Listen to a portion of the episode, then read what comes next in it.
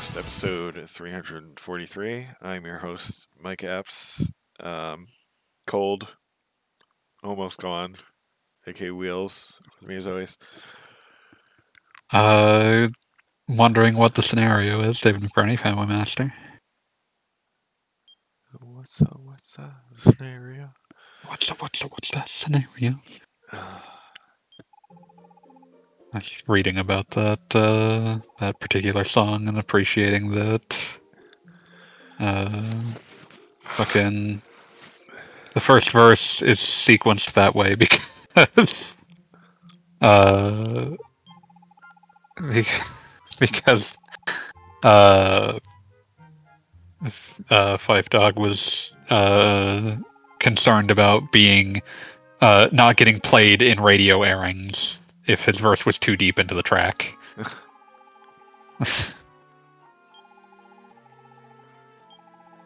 Which I mean, it's a it's a banger of a first verse. Uh, I feel like the like there's no there's no no weak verses in scenario, but I feel like it's like the bookends are the two strongest. Uh, Phife Dawg's and Bustas. It's been hip hop opinions from uh, for songs that are nearly as old as I am. But- Speaking of old songs, I found a not a hip hop cover, but a cover in of of a Kinks song by the by Less Than Jake that I hadn't heard before today. Oh, I'll need to look that up because I've not because I feel like there's definitely ways that that could be quite interesting. Just because like I think it's So, a few I'll years to- old. Uh, but Oh, yeah, I'd imagine. I'll send it to you. yeah, I appreciate it. But yeah, uh, uh, but yeah, so uh, video games Yeah. are still occurring. They are Um, at a rapid pace already. Yeah, a little terrifying. I've been like, I, I feel bad that I haven't started like a Dragon Infinite Wealth because it looks incredible, and but it's like there's there's so many games Yeah, already this year, and we're not gonna get a lot of breaks to begin with because like at the end of this month, like everything gets its lunch eaten yeah, by uh FF7 Rebirth. At least as far as I'm concerned, like nothing else matters. yeah. I just uh, take that day off. You know? Good choice. Um, but uh, beyond that, uh, oh, thank you. Uh, b- b- but beyond that, we end up having uh, uh, what you call it? Like we have Dragon's Dogma two in March, Mm, and and like the the poorly positioned Rise of the Ronin Roman uh, Ronin on the same day. Uh, and then in April we have Eiyuden Chronicle. oh god, that's Uh, right. Oh fuck. Yeah, like there's there's not like it's it is an RPG rich year in Yeah. a terrifying way. Oh. Um, and there's another and course- coming out this summer. yeah, yeah, trails uh, trails into it trails into daybreak. I think was what they ended up calling it in think so. English. But yeah, like that that's coming. Uh, we've got a version of Tokyo Xanadu EX Plus that has Oh, like a redone translation. That's really important. I forgot about that, Uh, even though I just ordered that.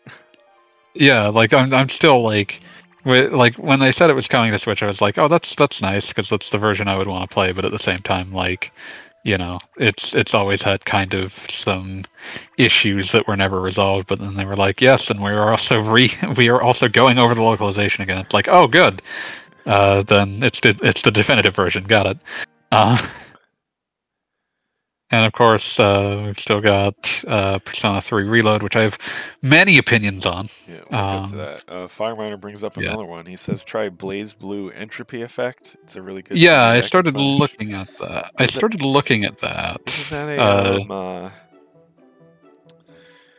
can't I think of the name of the developer? Inti creates.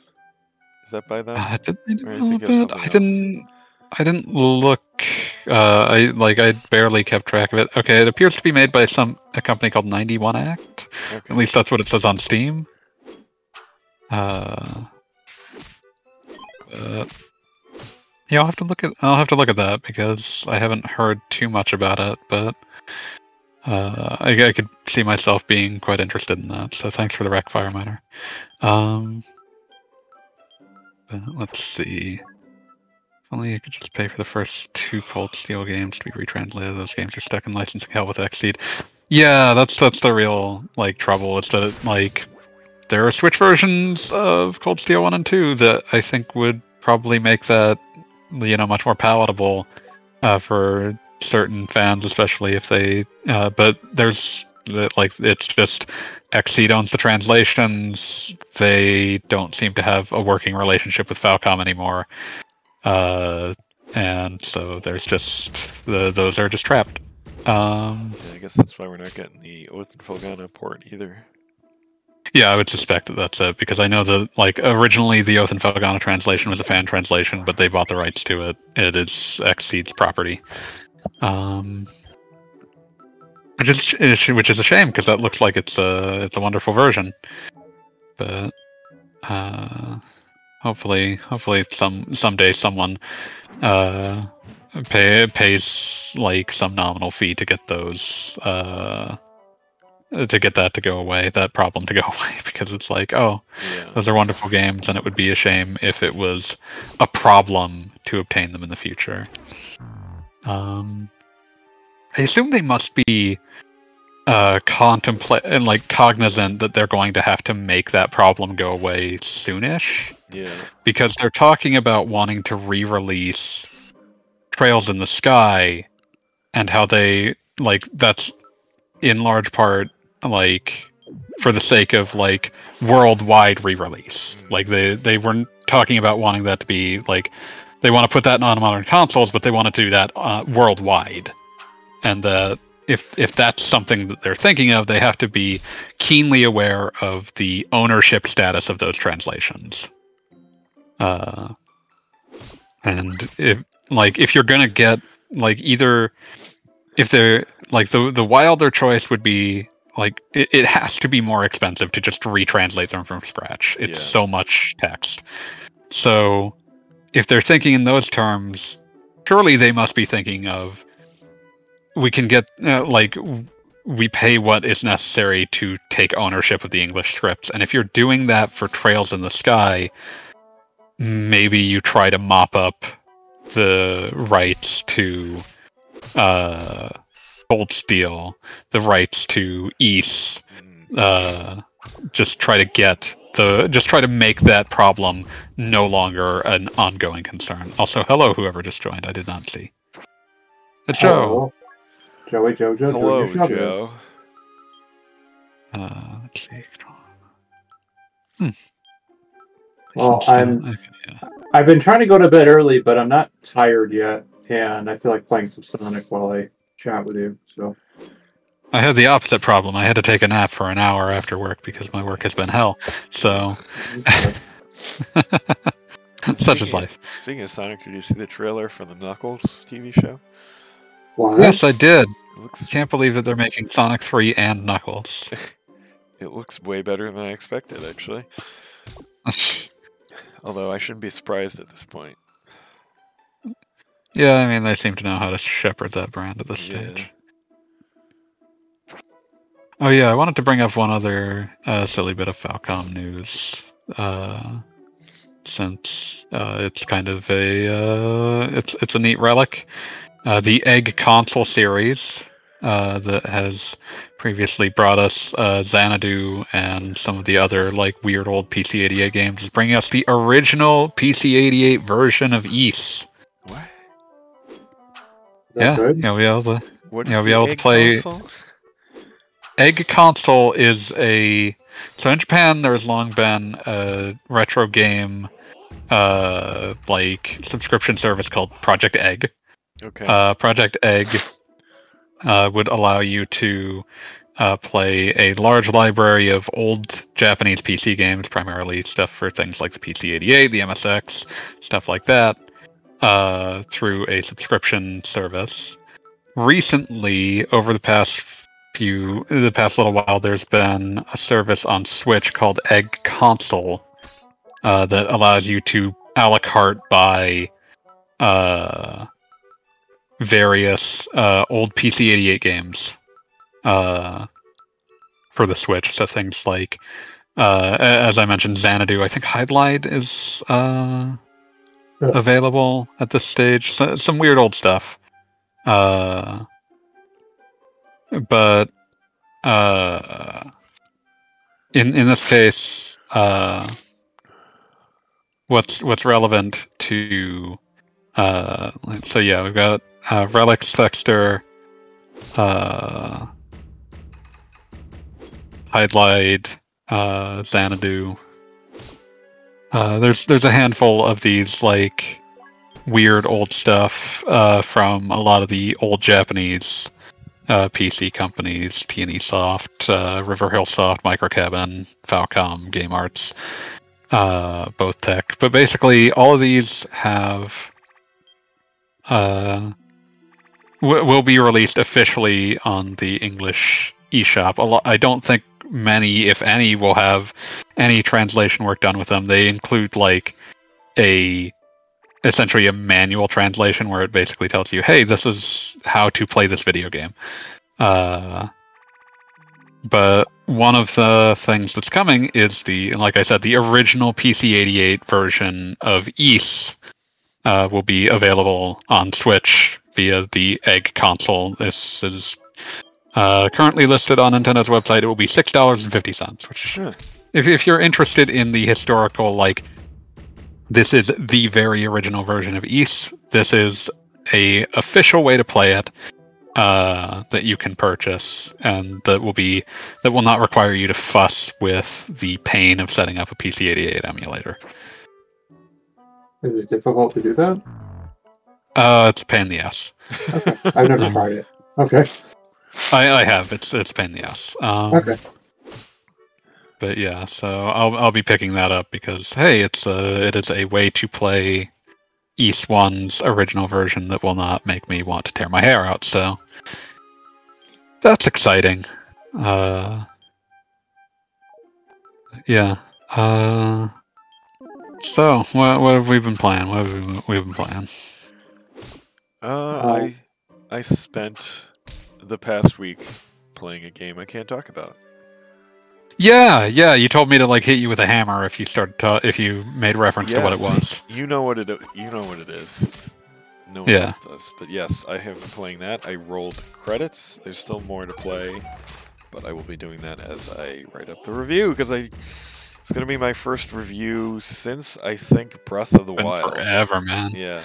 Yeah, and I think it's like also it. You seemed enthused about it. I'll put it that way. Yeah. but- So yeah, look forward to that. Yeah, um, this, this is not going to be a uh, uh, Mugen Souls. but for for one thing, you might even pronounce its name right, but uh, we can worry about that next week. yes, Or was the week after? I forget when. I forget when you're allowed to talk uh, about the twenty third, I believe. But okay, so the week after next. Yeah, it but- is a game coming out this month. I won't say any more than that. There are numerous games Yeah. coming out this month. Like FF7 Rebirth. I Yes. can't believe you're playing FF7 It's Rebirth. that Wait, one. no. yeah, it's not that one. But uh, I mean, if I if I rolled credits on that one that fast, I might be concerned about how much sleep I had gotten this week. Yeah, I would suspect that you hadn't gotten any. Yeah. Um, but yeah, so yeah, a lot, lot of so you know, good to good for that. Yeah, Um, Other than that, I have been I have played some Persona 3 Reload. Uh, that yeah, is- you can see uh, that game. happening. yeah, I have I have a lot. Like anyone who has the has had the displeasure of watching me in Wheels' Discord knows that I have an extreme amount of opinions about that game. I, I want to say Uh, some nice things about it first, and then we can. I do have nice things to say. Like I'm not going to pretend that I don't have nice things to Yeah. say. Uh, I just I, I would say before saying anything else about it is it's definitely of the modern trilogy of Persona. If you've listened to the show, you know it's my least favorite of those three. Hmm. Uh, for a lot of reasons. That doesn't mean it's awful. It's Like it's the it's just of the awful. least of them. Yes, It's it's just the least of them. like that. It, it's the one that most had to be carried by its gameplay, which for me it Mhm. did because if you if you watch what I Wheels play has or finished are- that video game. Yes, that. and if you watch what I play or are watching what I'm playing right now, I enjoy a good dungeon crawler, and that game is actually a good dungeon crawler. Climbing up that tower, the battle system obviously is very good because it's they've been reusing that battle system for Yeah, it's forever. got it's got all the refinements that they made to the battle system from Persona 5 for the most part. yeah. Uh, they're they're less well integrated, less well justified, but that's that's a different story. Yeah, and it was a nice looking game, even on PSP, because I finished the PSP version. Uh, It does have was- strong art direction. It was fun. The ending made me angry, but other than that, I enjoyed it. I just, you know, I- I, I didn't enjoy like the social aspects of the series until the following game, when I actually cared, and it actually felt like I was uh, playing as a group of teenagers that actually cared about each other. Mm-hmm. Uh, Uh, and to and obviously this is this is another way to play that exact game. It's prettier. There's some nice updates to the battle system, some nice updates to the music. The the handful of new tracks are really nice. The evening track uh, that I believe the original didn't have a particularly distinct evening track. If it had one, uh, if it had a distinct one at all, uh, the evening, uh, the outdoors evening track is probably my favorite of the new compositions, and I think stands uh, tall above most of the ambient compositions that exist in the original game. I think my, Uh, my favorite so far is the new battle theme for when you surprise. Uh, the one that you get when you surprise the enemy. Yeah, which was a new a new concept that was introduced in Golden. The idea that uh, if you surprised an enemy, you would get a different battle theme Yeah. than if you got in a normal fight. Uh, the normal fight theme in this case is mass destruction. Uh, it's the, it's a remix of it, but you know it's it's still fundamentally you hear it you hear it and it's like yeah baby baby baby baby it's mass destruction. Um, I forget what the new one is called, but yeah, it's a it's a strong new track. Uh, like I said, I think the I think the evening ambient theme edges it out, but it's still it's a strong track. yeah. Um, there's they've done some some interesting things with the with the music. Uh, anyone who has played significant amount of amounts of P3 uh, will note that the uh, lyrics to the dorm room theme, one of the songs that you hear constantly in that game, especially the opening, have actually been redone in a way that's very strange. Uh, like I would, I would describe the changed lyrics as mostly a lateral move. They're not significantly better. They're not significantly worse. They're just different. Uh, but the changed lyrics are also super weird to listen to because it's just like it starts with the same thing where he just says dance, and in the original he just says "while I put you in a trance," and you know, the, just a very simple rhyming couplet.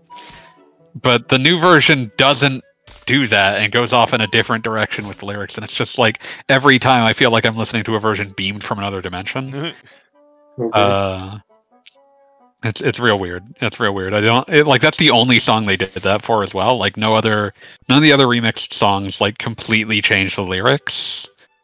Uh, it's it's genu- it's genuinely like just very strange that that's the only one that's been that they've done that to.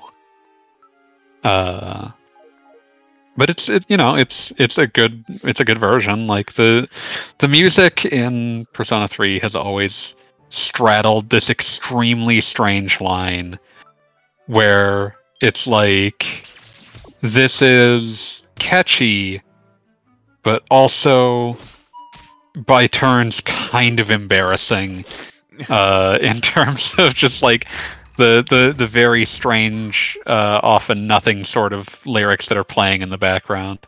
Uh lotus juice has a solid flow but you know the what the lyrics are actually saying is uh kind of empty. Uh but I think that I think that mostly the remixes are stronger than the originals, so I, I can give it that. Um, but yeah, so I guess I'll just like say say my piece on this bit uh, since it's a logical time to do it.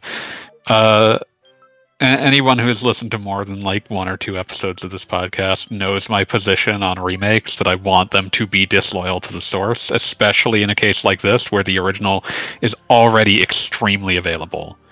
Uh, you can you can any platform that you can play reload on, you can play portable on. hmm And It's kind of The- the, the, the better option.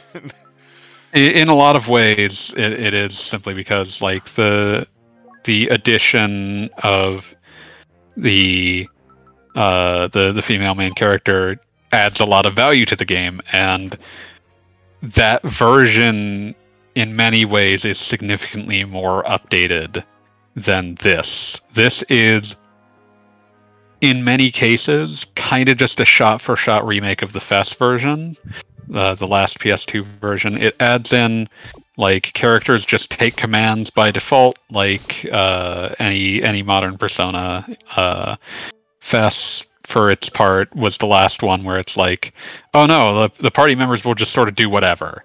Um, and so you know that's that's a nice improvement, but that was already incorporated into portable. Uh, I think that uh, what what frustrates me the most is that there are a handful of new scenes that do do a lot to flesh out certain dynamics. Because like the the over time the joke has sort of become that the persona 3 cast doesn't like each other. And uh, th- this has almost become treated as one of the game's virtues that like oh they're doing something interesting with the dynamic because the characters don't like each other that much. And the problem is that that can be a really interesting dynamic. I think a set of characters a party that is bound by a goal but who do not actually like each other can be fascinating because it gives them a lot of interesting dynamics about how they navigate the fact that they're working together but they don't actually like each other that much. The problem is that this characterization of the cast comes not from the fact that they interact in a way that many of them interact in a way that indicates dislike. There there is a specific character dynamic that is built around two characters disliking each other and there's two instances of that. And one of them is Yukari and Mitsuru and one of them is uh, Ken and Shinjiro. But both of those resolve pretty rapidly uh, as part of core uh, game, like core parts of the narrative arc. The issue is that uh, if we if we hold that the Persona 3 cast doesn't like each other that much, it's entirely because like the second years mostly hang out with the second years, the third years mostly hang out with each other, and uh, Ken hangs out with no one because he's a 10 year old and no one can relate to him. But this is not brought up as a function of the text. It is simply just because of how the scenes are written, we are left to assume that they don't care that much about each other. And you can get. Uh, like that would be interesting if it was a fleshed out dynamic, but it's not. The game just doesn't flesh out how, for example, Fuka and Akihiko would interact we don't know because they basically never say a word to each other. Um, and I think that there's there's interesting dynamics that can be done with that, but like I said, the game doesn't make a case for the notion that the characters don't like each other. It's just that over the course of a year, you never see them talk to each other, so you assume they must not care for each other. But this, there are a handful of new scenes that do give these characters interactions.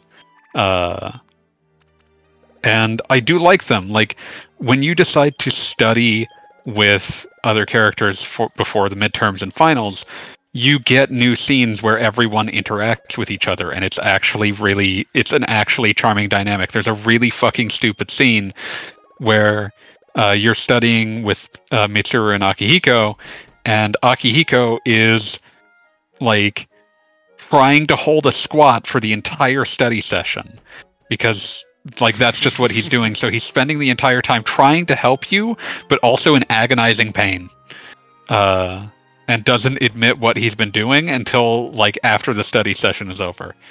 And like that's a fun dynamic. And then like eventually like so you'll hang out with the uh uh, the with like uh, last night I was doing the preparation for the second set of exams. I've been just burning through the game because I want to uh, get it done while I only have to pay for a month of Game Pass.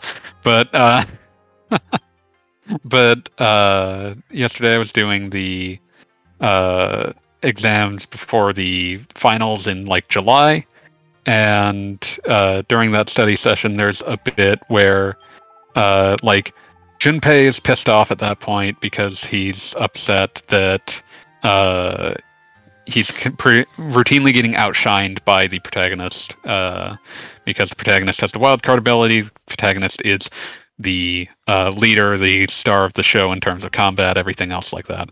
So Junpei is uh, pissed off about that. He chooses not to study with the rest of the second years.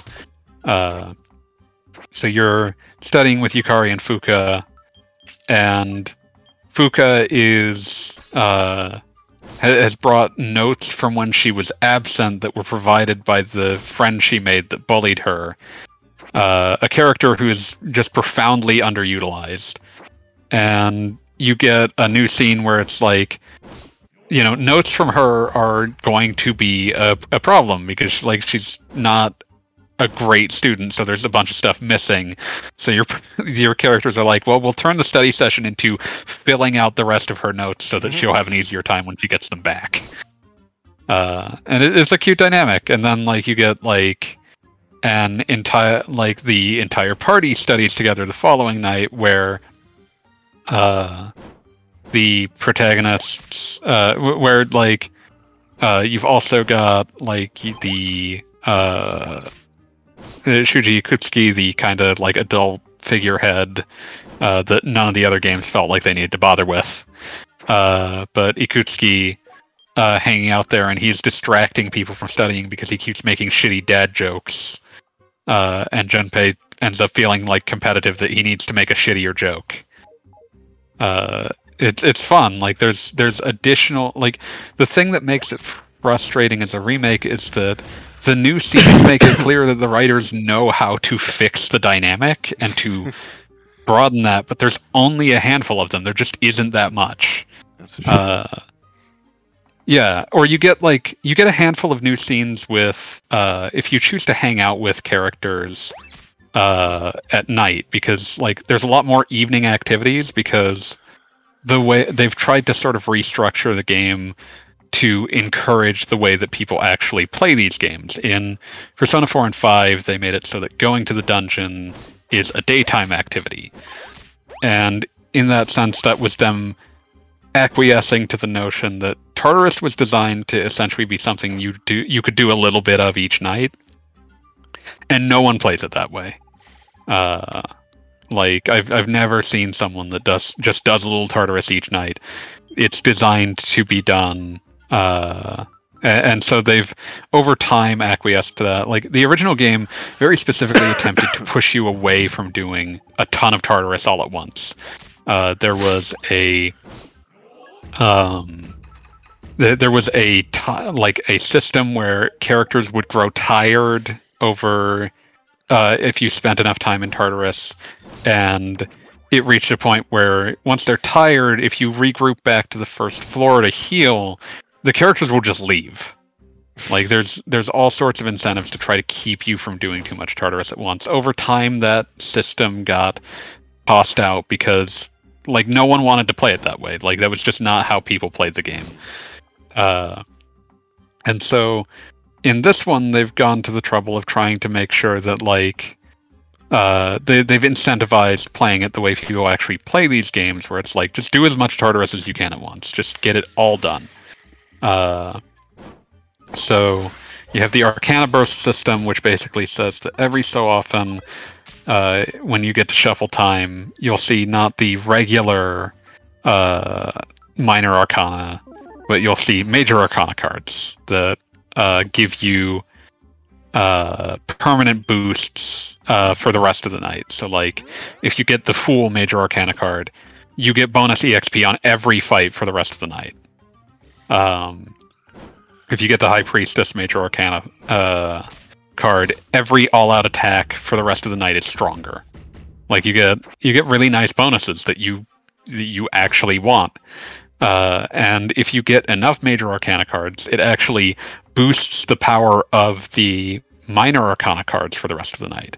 So there's all sorts of like incentives to just do as you can to stay in Tartarus as long as you can. Uh, so they've they've redone that, which means that the incentive structure around what to do in the evening has changed. There's a lot more evening activities where you can just like, oh, you can watch DVDs with your party members, or you can read books with your party members, and you'll get new scenes that only show up for these. And those are those are those are pretty fun. There's some, you can get some fun times like, oh, the the what happens when this person tries to cook? What kinds of books do they like to read? What kinds of DVDs do they like to read, uh, to watch? That sort of thing. So like, if you're hanging out with Akihiko in the evening, he's watching uh, DVDs of old boxing matches that he particularly loves. If you're uh, reading books with Mitsuru, she's uh, reading like uh, fucking history books together. It's it's it's fun.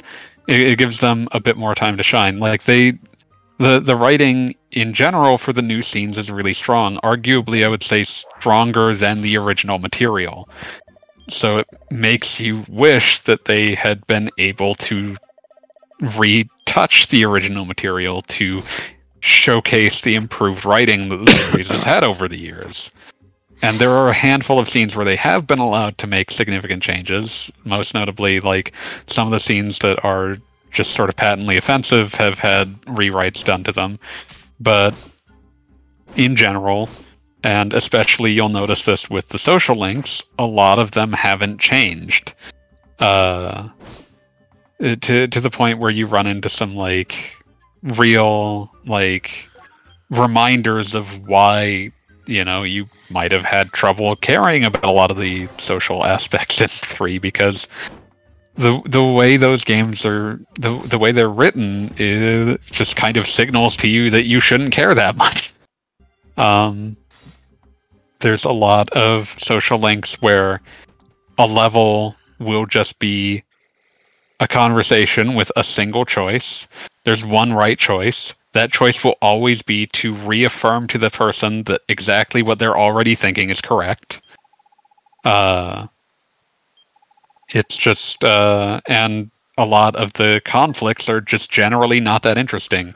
The Emperor Arcana is mostly a guy just ranting, like running around being an asshole, trying to figure out why there was a cigarette butt outside of the outside of the boys' bathroom and that is a pretty thin conflict to stretch over like 10 scenes. Oh jeez. Uh the uh the the complaint that was commonly leveled at Persona 4 that a lot of the S links are someone uh has like a goal that they want to achieve or something that they care about and then at the end they just accept the status quo as it is uh is is very common in three as well. I just did the Hierophant Arcana last night, and that's about an elderly couple whose son died like some years ago in a car crash, and there was a tree planted in his honor at your high school. And it turns out that the school intends to uh, chop it down to replace it with a building. Uh, they spend a while fretting over like that'll be the last legacy of their son gone uh, you get to the end of the S link, and it's them saying, "Well, it's okay for the tree to be cut down, even though like there's a bunch of stuff about uh, a petition to keep the tree from being cut down because it's okay to, for the tree to be cut down so that the students can have a new school building." And it's just one of those things where it's like, "Yeah, it's just that was just a Shaggy Dog story, went nowhere." uh, like there there there's potential in the notion of writing a story that's like about people accepting uh, change, but the this the elderly couple is too under underwritten to really uh, give you that full uh, to, to really make that sell that and make it satisfying, and that's that's kind of just a, an ongoing problem with a lot of the P3 links is just that they're kind of underwritten. Uh, let's see. Oh, I'm just just checking the uh, chat. We ever see a trans protagonist in video games? I mean, there are plenty of them. It's just mostly in indie games. If you mean in AAA games, eh, probably eventually, but it's going to be a bit. Is Uh, um, Celeste transgender or lesbian? the Celeste's Celeste's protagonist is uh, is canonically trans. Okay. Well, so there you go, Fireminer. But yeah, I I would imagine Fire Miner meant in a major, in like a AAA game. That But would Yeah. be nice. We'll get there, Yeah. Fireminer. so what's more important to the remakes? The OG game is emotionally important to the developers, or the developers have a lot of money, and why only the Seven remake has both? Uh, I think that, uh, like the, uh, yeah, and funny. Oh yeah, we'll we'll get to the Funimation thing because that's just. What happened to Uh, What happened at Funimation? Oh, the the last vestiges of their digital platform have been obliterated, and uh, Crunchyroll announced that they were not going to bother uh, allowing you to transfer your digital purchases. Oh, Uh, and in the same press release, and in the same press release, announced that they would be uh, doubling the price next year for Crunchyroll's premium subscription service. Uh, like like real real horseshit. Um, but yeah, Oh, uh, it, fuck. but yeah um to to we'll get into the remake question in a minute but to just to finish out thoughts on that it's it is it is just kind of frustrating because i i think that there was passion within this team and an understanding of what they could update but there was no there was no impetus uh, from higher up to let them make creative decisions on this. And it's a little frustrating to play a game that has uh, every ingredient it needs to uh, produce a game that understands and reacts to the original but has been due i would suspect to uh, budgetary and deadline concerns been left as a game that is simply an attempt to recreate the original. And you do run into some things that are like it it's a weird game to play uh, when it has been updated in this fashion because Persona 3 in its original form was designed around extreme limitation. Uh, SMT spin-offs at the time were pretty low budget um, Persona 3's entire structure is built to accommodate that low budget. It has a very small number of uh, new uh, of like environmental assets. It has a very uh, like it doesn't have designed dungeons. It has proc gen. Uh, I, I will mention for for Tartarus haters such as myself, uh, this proc gen feels very similar, and I think it has fewer tile steps. That's what it feels like. Um, because I am on like floor seventy, and I am still in the second set. Nothing has changed. Um, but uh, yeah, in, in general, uh, like Persona 3 is a game built around limitations and built to make the best use of a small budget. And it is weird to play a game that has a much higher budget that took much longer to create and which uh, has not been allowed to reconsider any of these decisions. I, I mentioned this on the uh, on shenanigans. I don't know. You, you know, obviously, more people are probably going to listen to this than than we're able to watch that live. But basically, uh, Gekkoukan in Persona 3 is supposed to be a moderately sized high school, certainly larger and more populous than Inaba in Persona 4, but it feels smaller because it consists of three hallways. Uh, and uh, it, it's it's weird that that was not reconsidered. It feels like they should have made like you know expanded it a little to at least feel in line with what the game considers to be the case. The design of the uh, environments is designed to be seen from the game's original camera angle, this largely top-down thing. Uh, so when you uh, change the camera to be behind the back, the extremely readable uh, hallway and box design that Persona 3 uses gets harder to read because it's now kind of claustrophobic. Uh, the cutscenes were designed around like the fact that characters just don't animate that much. They're very simple models. They don't have a lot of points of articulation. So they don't do a lot of animating. But we've now got these high quality models that can uh, do a lot of animation, but the cutscenes haven't been significantly redirected. They still kind of do the same canned animations they always did. And it it contrasts hard against something like Persona 5 where no one moves the same way in Persona 5 as anyone else. Everyone has a distinctive way of moving around. Uh, like that's why you can get characters like Futaba who doesn't sit like a normal person. uh, to put to put it one way, or like uh, Yusuke moves differently than uh, Ryuji, who moves differently than the protagonist, who moves differently than An, who moves differently than Makoto, who moves differently than Har- Haru.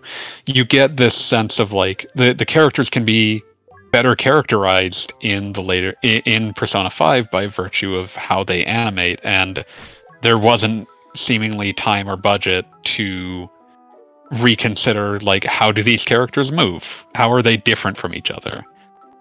Uh, uh let's see. But yeah so like i don't think it's bad. Uh i would thoroughly advise that if the like there's people have data mined it and found dlc hooks for the answer i would thoroughly advise anyone to be very careful about purchasing that DLC if it is made available.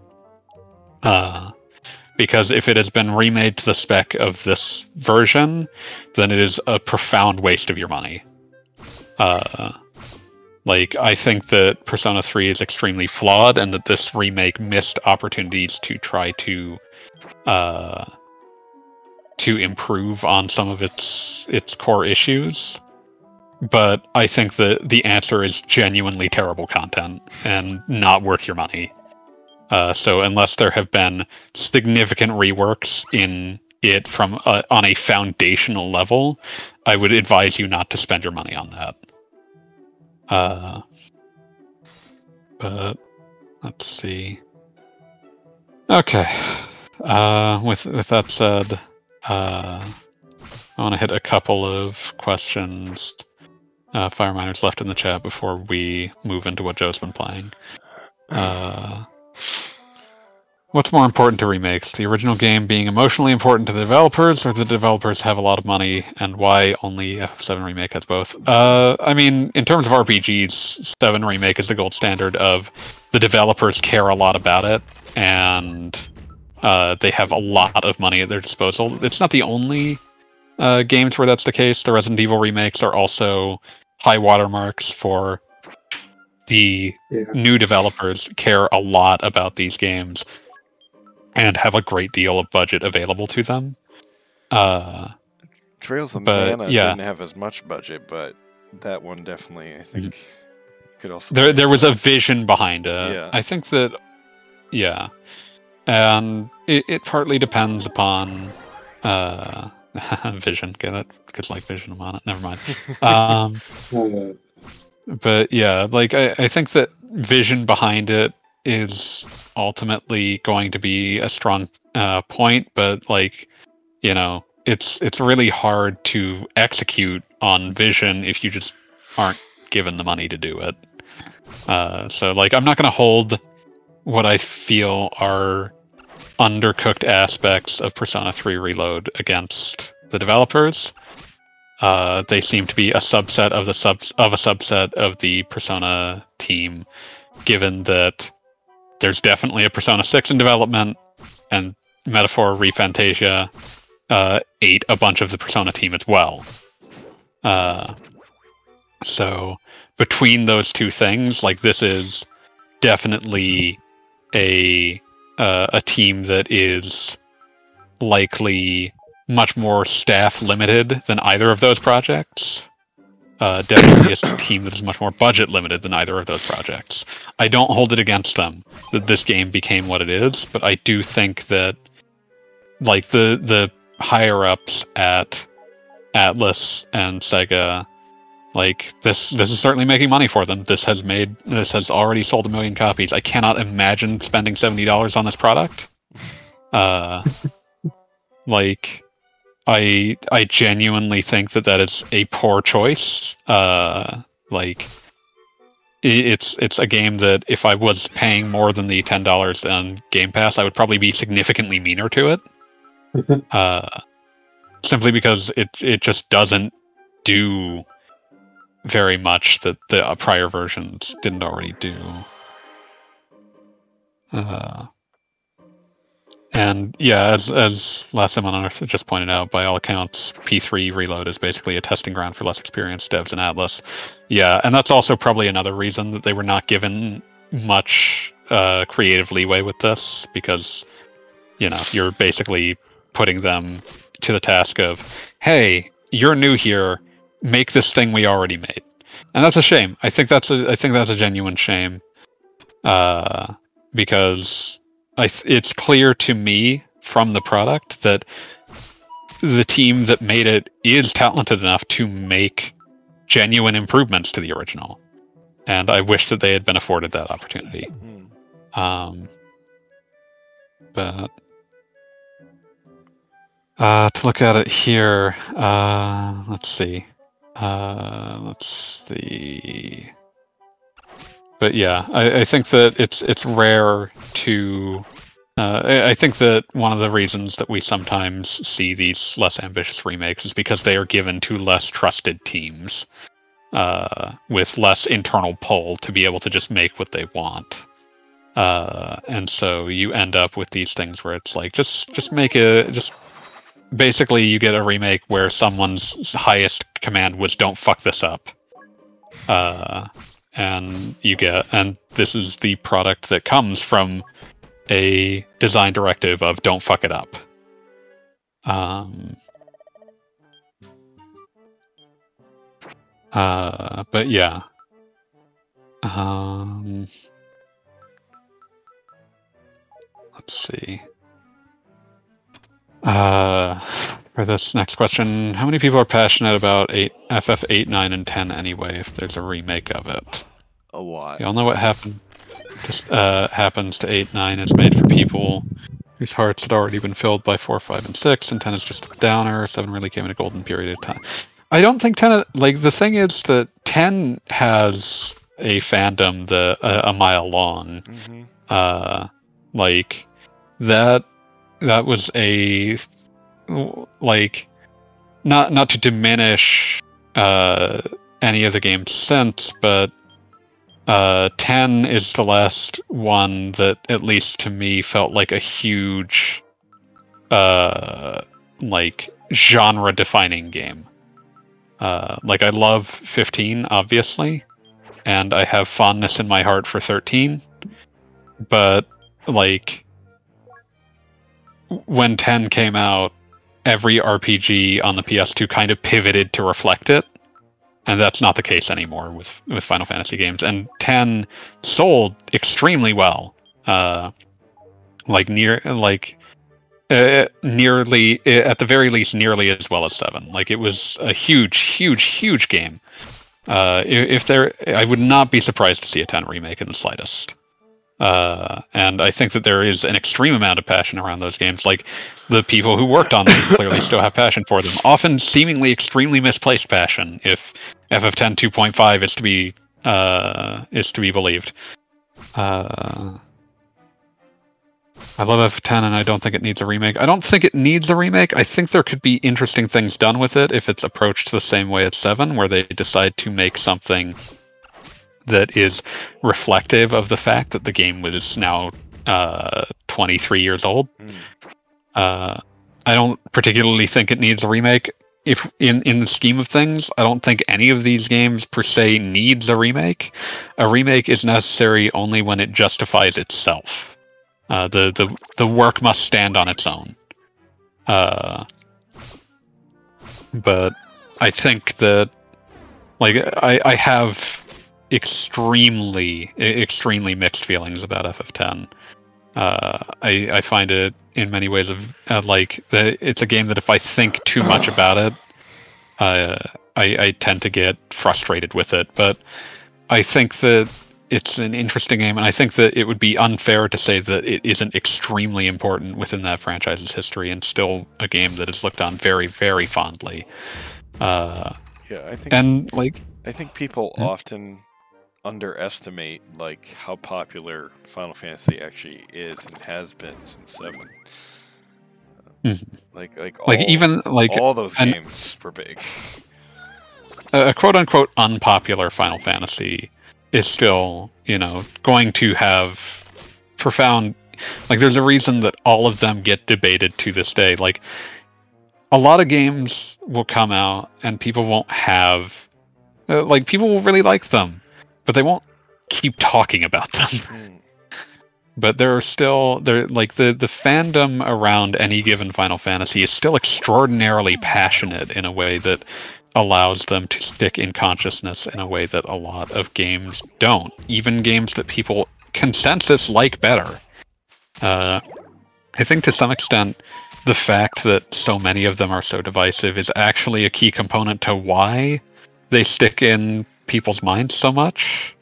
Because you can't get you can't pin down like everyone likes this or no one likes this because like you know you'll get ones that are particularly divisive like 8 that you know huge swaths of people just do not like but the the fans of it are ardent and passionate and uh, are ready to fight for its honor and that keeps it in the conversation in a way that like a divisive entry in a lot of other franchises don't. Uh, and so I, I think that uh, there is passion there is fandom but it's it's probably not as monetarily it's probably not as monetizable as the passion that uh, surrounds something like seven uh, and Final Fantasy two is really good actually. Thank you for attending my TED Agreed. Uh, two, two is fantastic. Two is, in many ways, a much more direct chart for the course of what Final Fantasy would be than one or three. Uh, but uh, yeah, it's it's uh, so so you'll uh, to to look at it another way. Uh, other than there, there's very few people on Earth that are going to argue against the quality of Final Fantasy VI. Uh, eternally a fan favorite. Uh, a, I would argue, a near unmonetizable fandom. uh, passionate, but I, it's there's I've never seen any indication that re-releases of six sell any better than re-release is a five or four. Uh, and A- a remake of six. back this up, but you're wrong. Uh, I, I bring up only once again a uh, apocryphal claim that someone brought up their fandom for FF6 to Hironobu Sakaguchi uh, as an English speaker, and he basically responded with, "Where were you people when the game was new?" um, Wow. Uh, uh, but yeah, uh, I'd have to I'd have to look up whether that's accurate. It's one that I've seen sourced at least once, but I never checked the veracity of the source. I just think it's really tragically funny.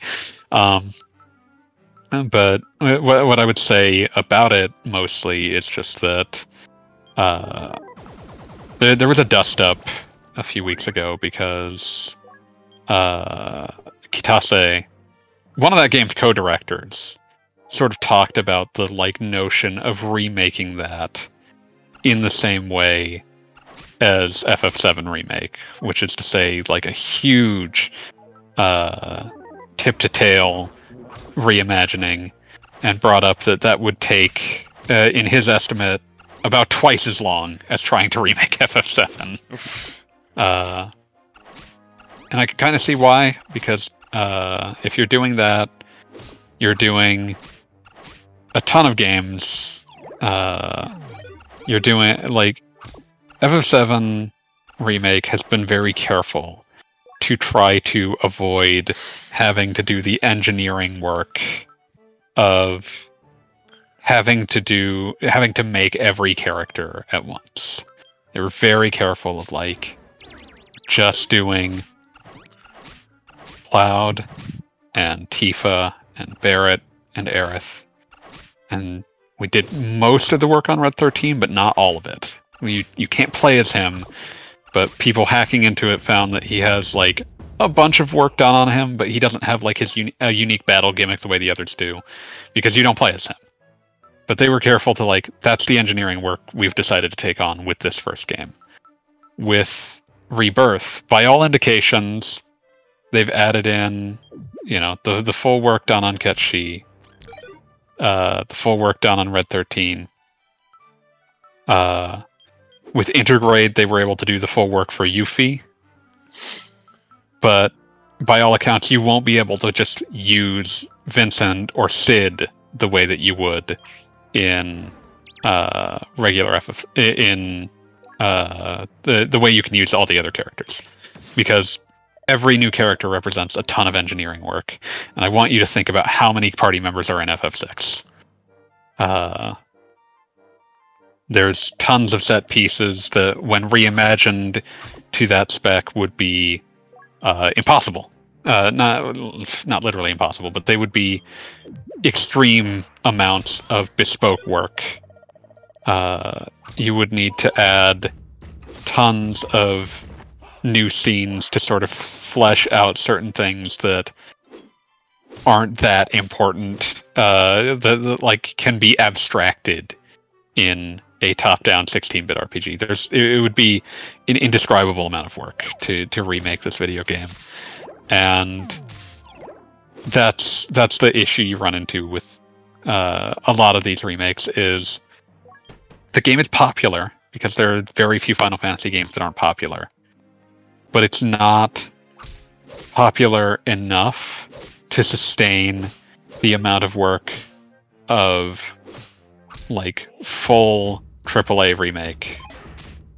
And when like when someone like Kitase is talking about a remake, they seem to be talking about true remakes, remakes that are considered of what the original product was. Uh, and the the like otherwise they seem to sort of view these as you know remasters of some fashion. Uh, which is why you got things like ff8 remastered uh, there have been allegations of an ff9 remake. There have been allegations of an ff10 remake. I wouldn't be surprised. Uh, that ff9 remake is definitely closer to a higher spec version of what ff8 remastered was than it is uh, ff7 remake.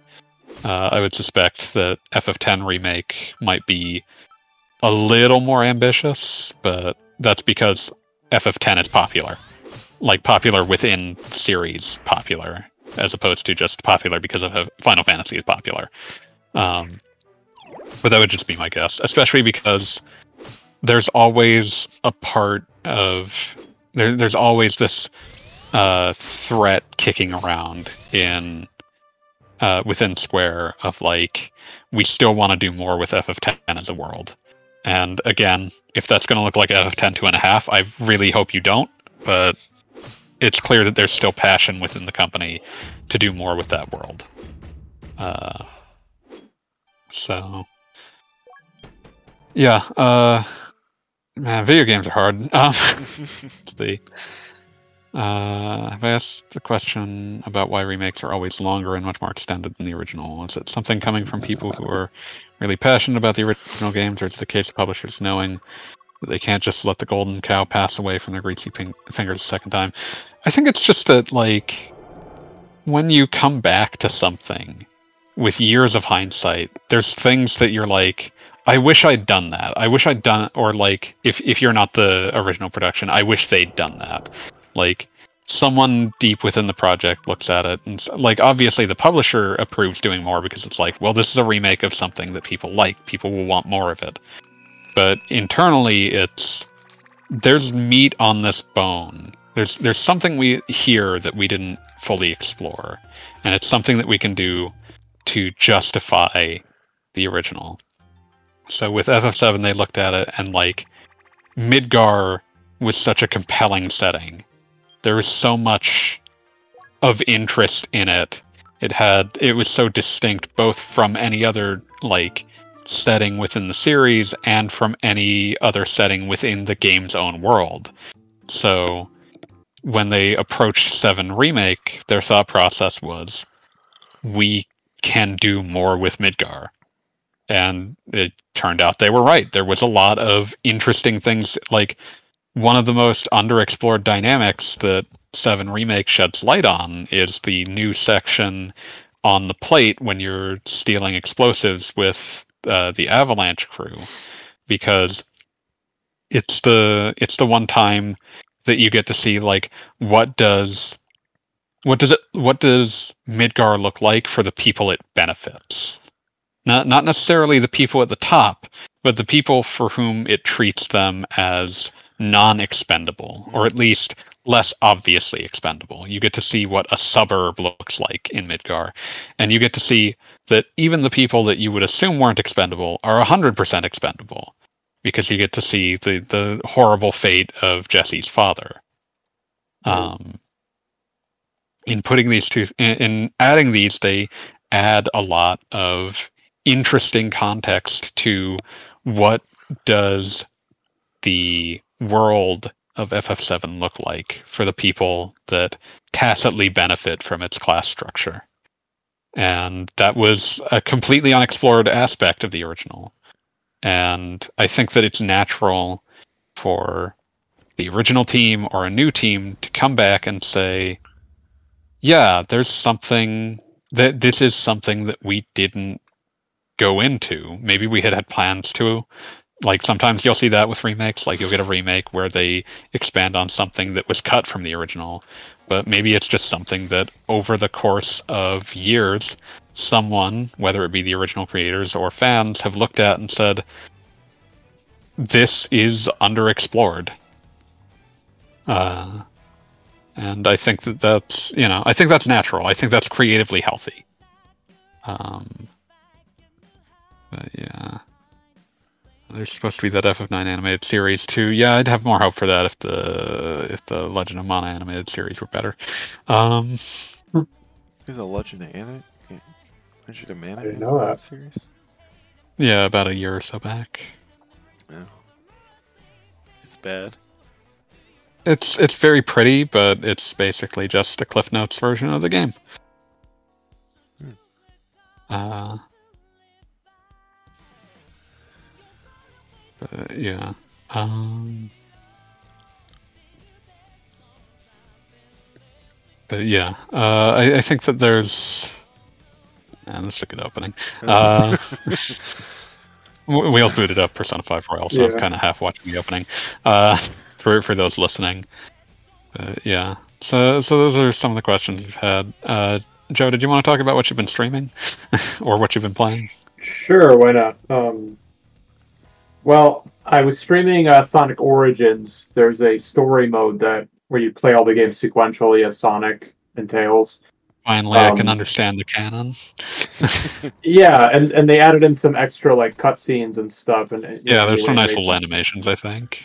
So I mean, up to this point, I already got the platinum trophy, and I'd already beaten each game individually. But I went back and did story mode. I was streaming that. So while we've been talking this whole time, I just cleared Sonic Three and Knuckles with all the emeralds, and then watched a really cool ending cutscene I hadn't seen before. That's fun. So I just did that, and um, so while I was streaming, somebody was telling me that in this version, if you play as Knuckles in Sonic Three and Knuckles, and you get all the emeralds, there's a glitch that will let Knuckles play Death Egg Zone and Doomsday Zone, and I'm like, all right, I'd, I'd like to try to do that at some point, I guess. Yeah, that'd be fun. Yeah, if, if it's possible or whatever. So yeah, so streaming that a little bit, and then I'm doing TurboGrafx Tuesdays on my stream. So I played Psychosis, which is called Paranoia in Japan. Yeah. So started with the American version and kept dying, and eventually made it to stage three. And then I said, let's just try the Japanese version. So for some reason, that version, stages two and three are reversed. Um, Mhm. And then when you beat a level, the demon, instead of just wagging his finger, he flips you off and says "fuck you." so it's like, oh, well, that's nice. All right, Make, making demons mad. Um, so there's that, and uh, let's see. Well, the the thing that I did was I got two new speakers to add to my current setup. So mm-hmm. I actually get the full Dolby Atmos effects now. I, I have the real 5.1.2 configuration here now. So that so these speakers they're uh, they're like angled so that it shoots the sound up to the ceiling and, and bounces off and that gives you the 3d you know spatial audio effect. Um, and i didn't know that i needed to do that for a long time and i for a long time i thought oh atmos sounds just like regular 5.1 it's like well yeah because you didn't do it right. So, so anyway so i got That'll those set up and just obviously after you actually physically connect everything and then configure the settings in the receiver then of course you want to test things out so um, on the Series X, you have to actually open the Dolby Access app, and I already had the license for it and everything. And then, so you got to configure everything through the Xbox, and then it gives you a list of games and movies that actually utilize it, which is cool. So I loaded up Resident Evil 2 Remake, one of my favorite games ever, and by the way, I think it's one of the best remakes in existence. Hundred percent. Yeah, and um, so just trying that out, even though I've played through that game like 10 times and gotten a bunch of achievements, and I, I was able to finally clear Leon's scenario on hardcore, which is a pain in the ass. But, anyways, um, so I was just playing around with just a random save file, and it's like, wow, like when Atmos is working the way it's supposed to, you really hear Mr. X stomping around like right behind you. Yeah, that would be very much enhanced by the uh, directional audio. And then also you can hear zombies growling from a few rooms away. And when I fire a bullet, I hear the case hit the ground, and it's like, oh, that's You me. can hear where it's hitting the ground. That's really neat. Yeah. So that game, when you're in options, it has the option to do Atmos on or off, and then 3D audio on or off. You can do both, or just one or the other. And so it's like, Hmm. okay, that's a good implementation of it. And then like Forza Horizon 4 um, Hmm. has support. There's nothing in the options menu to indicate that, but you can hear the difference. You can hear more ambient sounds like birds chirping and, and engine noises and whatnot. It's like, oh, okay, this is really cool. Hmm. Um, so then today I watched Blade Runner in UHD with Atmos on because that was considered, you know, and it has it. And it's like, wow, what a difference. Like when you, you hear the rain and stuff when he's just Mhm. going around the city. So yeah, that was pretty interesting. And then it's like, all right, let's see how it, everything goes on the computer. Let's look up more games that utilize it. And I was playing Rise of the Tomb Raider on PC. It's like, oh, that sounds really cool. And Alan Wake 2 gives no indication that it supports it, but it sounded really neat. Not Um, knowing Remedy, it almost assuredly does. Yeah. so then, um, even though Resident Evil 4 Remake is not considered Atmos, I still went in there, and as long as everything's enabled on the PC, it'll turn on 3D audio in the game and you can hear the difference. It's like, okay, so some games explicitly have an Atmos track that they enable, whereas other games just have spatial audio in general, and you can use yeah, whatever built into the want. software. Yes, which is neat. So it's like, all right, so so far, good results there. Now, with the PS5, Sony originally just did their own Tempest 3D audio for their first party and exclusive games.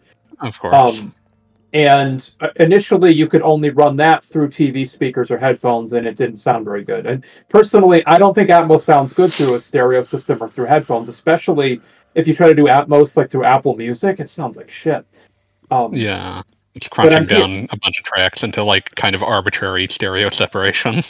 yeah it does not sound good no and um and of course apple being proprietary and all you have to connect a wired headset to your iphone and then you have to enable atmos and then you have to find songs that are actually Atmos enabled, and then they sound like shit, and that's how you know it's working. Um, and then Apple, of course, encourages you to use their expensive proprietary AirPods and Beats headphones, of course. Um, but now Sony did something interesting though, because when they did enable Atmos support on the console, the games that already had Tempest 3D audio, those just send that same spatial audio track to the receiver to just be rendered in Atmos instead. And I was just playing FF7 remake, so we were talking about that a lot. Where well, I actually did get into New Game Plus uh, or hard mode, so I thought let's just Oh jump man, in there and really hard. right. Let's just jump back in and see what this sounds like. And then I never did the intergrade, y- Uh, you know, Yuffie scenario. I'm going to do that before going on to the next Yeah, one. Yeah, now's a good time. But it's like I'm I'm playing it and I'm like, oh, this sounds really good. Like when you're walking mm-hmm. around the slums with Tifa, you hear all these conversations and, and sound effects and ambient noise, and it's like, oh, this sounds really cool. I like this. Mm-hmm. Um, so then g- games like Death Stranding, Ghost of Tsushima, Horizon Forbidden West, Sackboy's Big Adventure, Spider-Man games, Ratchet and Clank, those all had Tempest 3D audio, so those automatically already have a spatial audio. Yeah, they have like used. some sort of likely decent conversion software running through the background to, you know, essentially translate Tempest uh, Yeah. settings to Atmos. so those games uh, those are the games that sound good with it and um, although you may have to just make sure you set your sound option to home theater and not tv or headphones Mhm. um, and then those developers still have the opportunity like if they decide they want an explicit atmos track like what capcom did with some of the resident evil games they can do that they can patch it in themselves which is fine um, now as for content that's not rendered in spatial audio, that can kind of go either way. Like the receiver can still do some upscaling, um, but for the most part, that's going to sound very similar to just regular old 5.1 surround, which is perfectly fine. Nothing wrong with that. Yeah, I mean, surround sound that sounds good. it does. And so, like Disney Plus, like and Paramount Plus, and, and some of the other streaming apps, The streaming They- services, yeah. if they don't do Atmos, then they'll still do Dolby Digital Plus usually, or Dolby Digital, and that still sounds fine for non 3D content. Um, so yeah, so I still have some more testing to do, but it sounds it sounds pretty good. Um, the only thing is, I put the speakers on top of the rear speakers because that that's where I thought they had to go, and I had to measure out new wire to go across the room, and it's like, oh, these are supposed to go on top of the front speakers, like.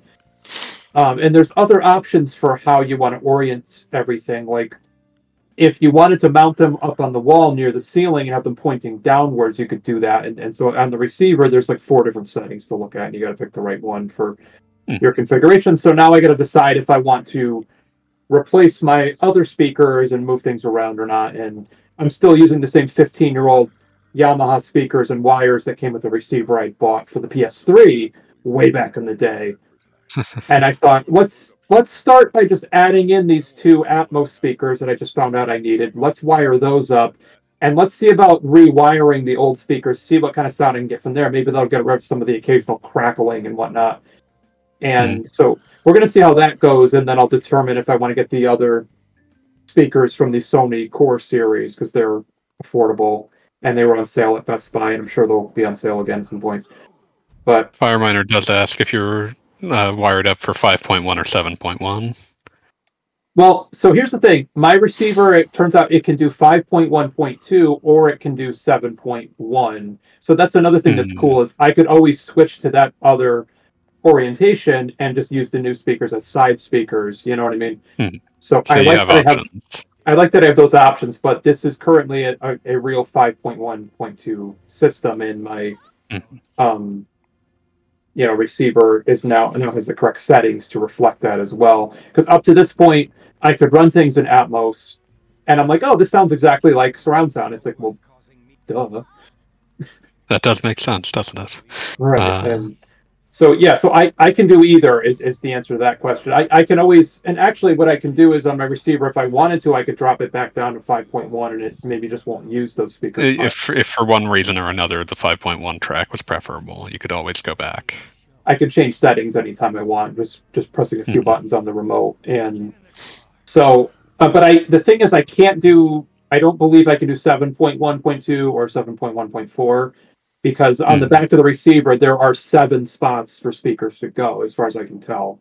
Mhm. So I don't I don't think I could do the full on like you know like like there are sound bars You that live in the do sound 11 cube or whatever. Yeah.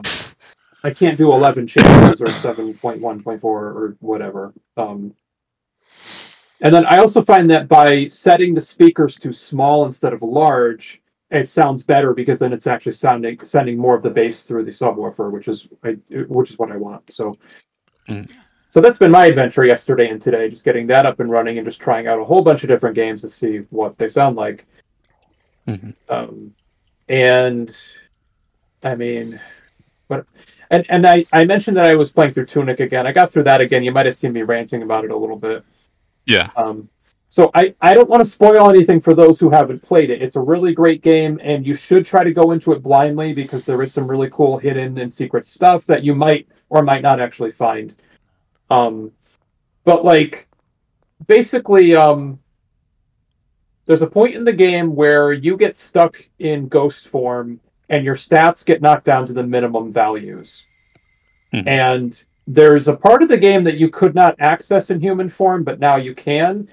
And it's an ordeal, let me tell you. And there's this, there's a very difficult combat encounter to get an item you need to traverse the environment, right? Because Mhm. when you're in ghost form, you're in this alternate version of the map where paths are blocked off.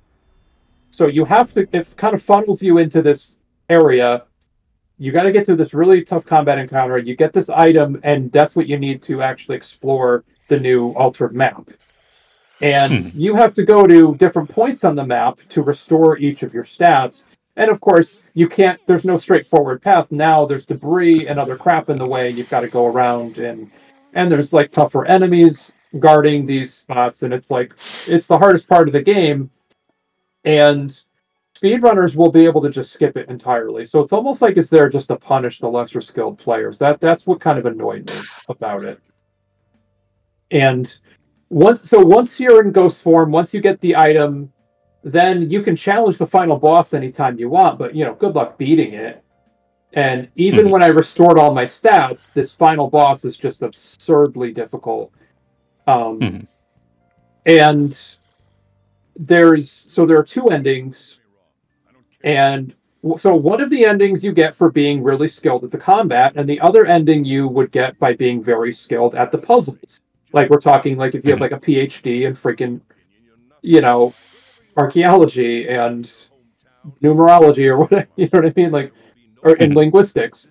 And so it turns out the instruction manual is not written in gibberish. It's it's actually a translatable kind of phonetic Yeah. language, and it's like, but and, and and then like there's this massive puzzle called the golden path which let me just tell you i never would have solved on my own it's it's it's absurdly complicated and and it's one of the puzzles you have to solve to get the good ending. So here's the thing. Let's say you go to this final boss you're struggling like hell you finally beat it you get the bad ending. And then the game tells you oh hey there's something you might want to do. Would you do you want to retry or do you want to just go right into new game plus? It's like well i want to retry. And then you do the thing and then you get the good ending. And of course i had to look up all these ridiculous puzzle solutions online because i couldn't figure half of them out. They're too cryptic for me. So you know. And then i watch speed runs where they are able to just as soon as the last boss becomes available they go right in and kill it. And i'm like you assholes. I hate you. So now in options there is a reduced difficulty option that you can turn on. And then there's also what's called no fail mode. In no fail mode you are invincible. You will not die so Mhm. i was like fine i'll turn on no fail mode and beat the boss because on the xbox version i knew how to kind of you know get around it but uh, now on the Mhm. steam version it's like i want to see both endings and if, and i did and i and i'm not ashamed to admit that for that stupid final boss i turned on no fail mode and then got the bad ending which i guess i deserved so so yeah so that was my experience with that it's like as much as i love that game i love 90% of that game but i think the end is just too hard um, and, and of course it has a killer soundtrack that you can listen to on all of the streaming services or just buy outright through steam or Hmm. whatever you want so yeah big fan of Tunic, even though it made me want to like throw my controller out the window. Um,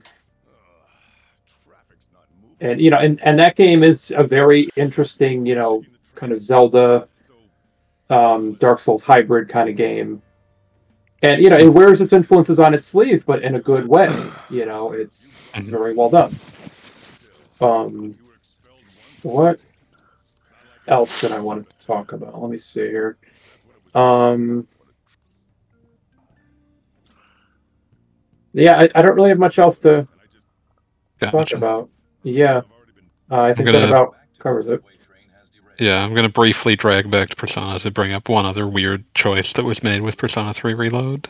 Oh, okay. uh, because I'm noticing it while thinking about this. So, uh, the original translation of Persona 3, I can't speak for the actual original writing, but the original uh, translation uh, for Persona 3 framed all narration in the second person. You did X, you did Y. Uh, and that worked uh, well for three uh, in as much as anything could because the protagonist has essentially no sense of interiority and doesn't seem to have a lot of thoughts uh, that are not player that are not essentially whatever the player happens to be thinking. Uh, there's there's very little consistent personality to dialogue options. Uh, there's a lot more options that will allow you to take very different tacks with how you're responding to people.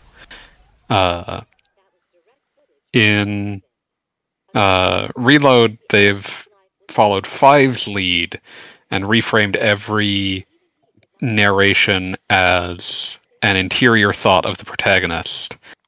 But a lot of the protagonist's thoughts are not like they don't reflect because of the way the narration was framed they don't really reflect feelings. And the protagonist still uh, doesn't have a very defined set of options in response. Like persona 4 and 5 uh, are much more limited. Like you are the the you are making decisions for what the protagonist says but the protagonist is, has uh, to some extent a defined idea of what kind of person they are and so uh, the combined effect of this is to produce a protagonist who seems like extremely fucking stupid. yeah. Just like really weirdly gormless in a way that I don't think was the intended effect. Uh, he just sort of comes off like a complete no thoughts, head empty weirdo. Uh, which in some ways is an improvement, but it does produce like it, it is hard to not draw the conclusion of oh i'm playing an idiot uh, right around when you're going through the first cut like what was originally a cutscene in the original your character was listening to music and seemingly uh, completely out of it not thinking about the fact that he was walking past a bunch of uh, coffins just floating around because it's the dark hour in this game you play that you are walking to the dorm you can walk over and look at the coffins, and the protagonist is just like, huh, wonder what that's about, and walks on. and it's impossible to not read it as, oh, I, I guess I'm just a complete himbo. Just completely no thoughts, head empty. Uh, which, like, I kind of wish they leaned into it. It would be a lot more fun. Most of the dialogue is mostly pretty similar to how it was in the original, where you have a lot of options for uh, whether you're just playing an asshole or if you're playing a, like the game encourages you to play a yes man because of how the uh, social links are structured. But like in general, uh, the uh, unexamined implication of the game is that you're playing a kind kind of an idiot, um, and that feels really weird. Um, but yeah, that was just sticking out to me because like uh, watching Persona 5 Royals opening again, I love how like the protagonist is just like immediately like, man, what the fuck is with this app that keeps reinstalling itself on my phone? Fucking deleted. like just it just immediately like uh, like you just you're selecting between choices of like I thought I deleted that and eh, that's creepy, and then just immediately delete it again. Like, do not want to be involved in this. Uh, like, I don't know what this is, but I don't want to deal with it. and then, I love it. uh, and then it's like, no, it turns out that it's the it's it's your this is your call to adventure, and you will not be escaping it. But, uh, you know, we we get a bit more. Uh, we we get an immediately greater sense of the prot- protagonist of P5 is like. Huh, that's weird. I bet something weird got itself installed on my phone. Like that's a normal thing to think, as opposed to, huh, wonder why there's floating coffins everywhere. oh well. Uh, but, Yeah. I, what I was going to say is, um, so my introduction to Persona was I remember going to Best Buy one day. I had the PSP I bought off a friend, and so I bought a hacked PSP off of a friend of mine, and I could play emu- emulate stuff, and, and I could still play some PSP games. But I'm desperately Anyways. hoping that you aren't about to say that you bought Persona One. I did. Oh, I'm oh, so no. sorry that So that yeah, so I game was, has I was kind of a neat Buy. story and sucks ass to play. So, so so keep in mind, I didn't. I never had a PS2, right? So I and I had this friend though. He was really into a lot of JRPGs, and um, but he. So we were in Best Buy, and he pointed it out to me. He said, "Oh, Persona, you should play those games." And it was Persona One Portable. It came with a soundtrack though, which was nice. Yeah, it's got a good soundtrack. So I remember playing it for I, I don't know I might have played for maybe an hour or two. I, I don't remember how much time I put into it, but I think I ended up selling it or something. I don't remember. But what had happened was when I saw videos for I think it was for Persona 4 Golden. So I, I don't remember if I had the Vita yet or not at this point. I might have still just had a Hmm. PSP. But I remember seeing videos, I think, for Persona 4 Golden, and it's like, that looks really cool. I want to play that. I don't know if I'm going to like it, though. And then it, it just so happens that Persona 3 Portable was on sale on like the PlayStation Store. It's like, oh, well, let me try this one and see what I think. And at that time, so this would have been, I don't know, like, I, I don't remember how long, this would have been 2011, 2012 maybe, but it was like, let me try this one first. And, and I liked it.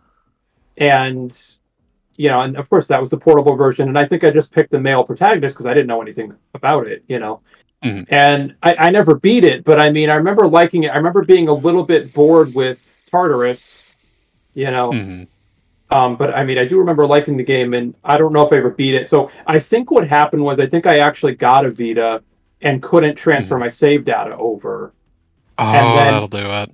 and then ended up just getting Persona 4 Golden and thinking, oh, this is like a hundred times better. I love this fucking game. All right, yeah, who cares? Mm. You can So- you can transfer your save over. It's just It probably was a pain in the ass. Yeah, it is.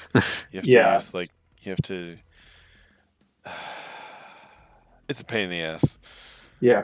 Yeah. So this, The, the point is was that he couldn't transfer it at the time. Yeah. at, at the time, and then and I was really only playing three just to see what it was like to decide if I wanted to buy four or not, and Hmm. and then four just ended up being. I, I actually got the solid gold edition of four, and I don't have any of the Oh, things that came with it at the time. Yeah, anymore. I don't have anything from it, but I, um, so my thought on this is like, you know, so so just to kind of reiterate what you were saying, like, is Persona Three Reload really necessary when they literally just ported Persona Three Portable to every console? It's like, not really, and.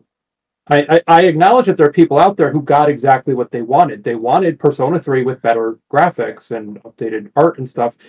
I acknowledge that, but to me, it's like that game was really there's a missed opportunity here. I think it was really in need of some updates. And Mhm. whereas, like with Persona 4, if they do a remake of Persona 4 and tell me, oh, it's the exact same game with better graphics, then in that case, I'd be like, oh, I'll take it. Like, because it doesn't I really, got news for you based on the, re- on the rumors floating around? It's like, so does it need a remake? No, but you know, it, it's a good enough game where it's like, of course, I'd want to play it again. You know, with with some slight improvements here and there. Why the hell not? You know, Yeah, I mean, I'll play it. I'll probably grouse about it the same way I do about three because I think that there's interesting things to be done with it. But I mean, I, I obviously I'm enough of a mark. I'm more interested they the rumors currently floating are that the P3 reload team is basically going to get sent straight off to a P4 remake, Okay. and that we'll probably see that in a few years. That's fairly far off because it hasn't really started work, but that uh, some other Splinter team is allegedly making a collection a collection remaster of Persona 2: Innocent Sin and Eternal Punishment, uh, which allegedly part of the selling point would be there will finally be a consistent English translation of these two video games, which, for those unaware, uh, from the last time that they tried this, uh, Persona 2 Innocent Sin. Uh, so on the PS1, we didn't get Innocent Sin. We got a translation of Eternal Punishment. That's a pretty decent translation, especially for the time.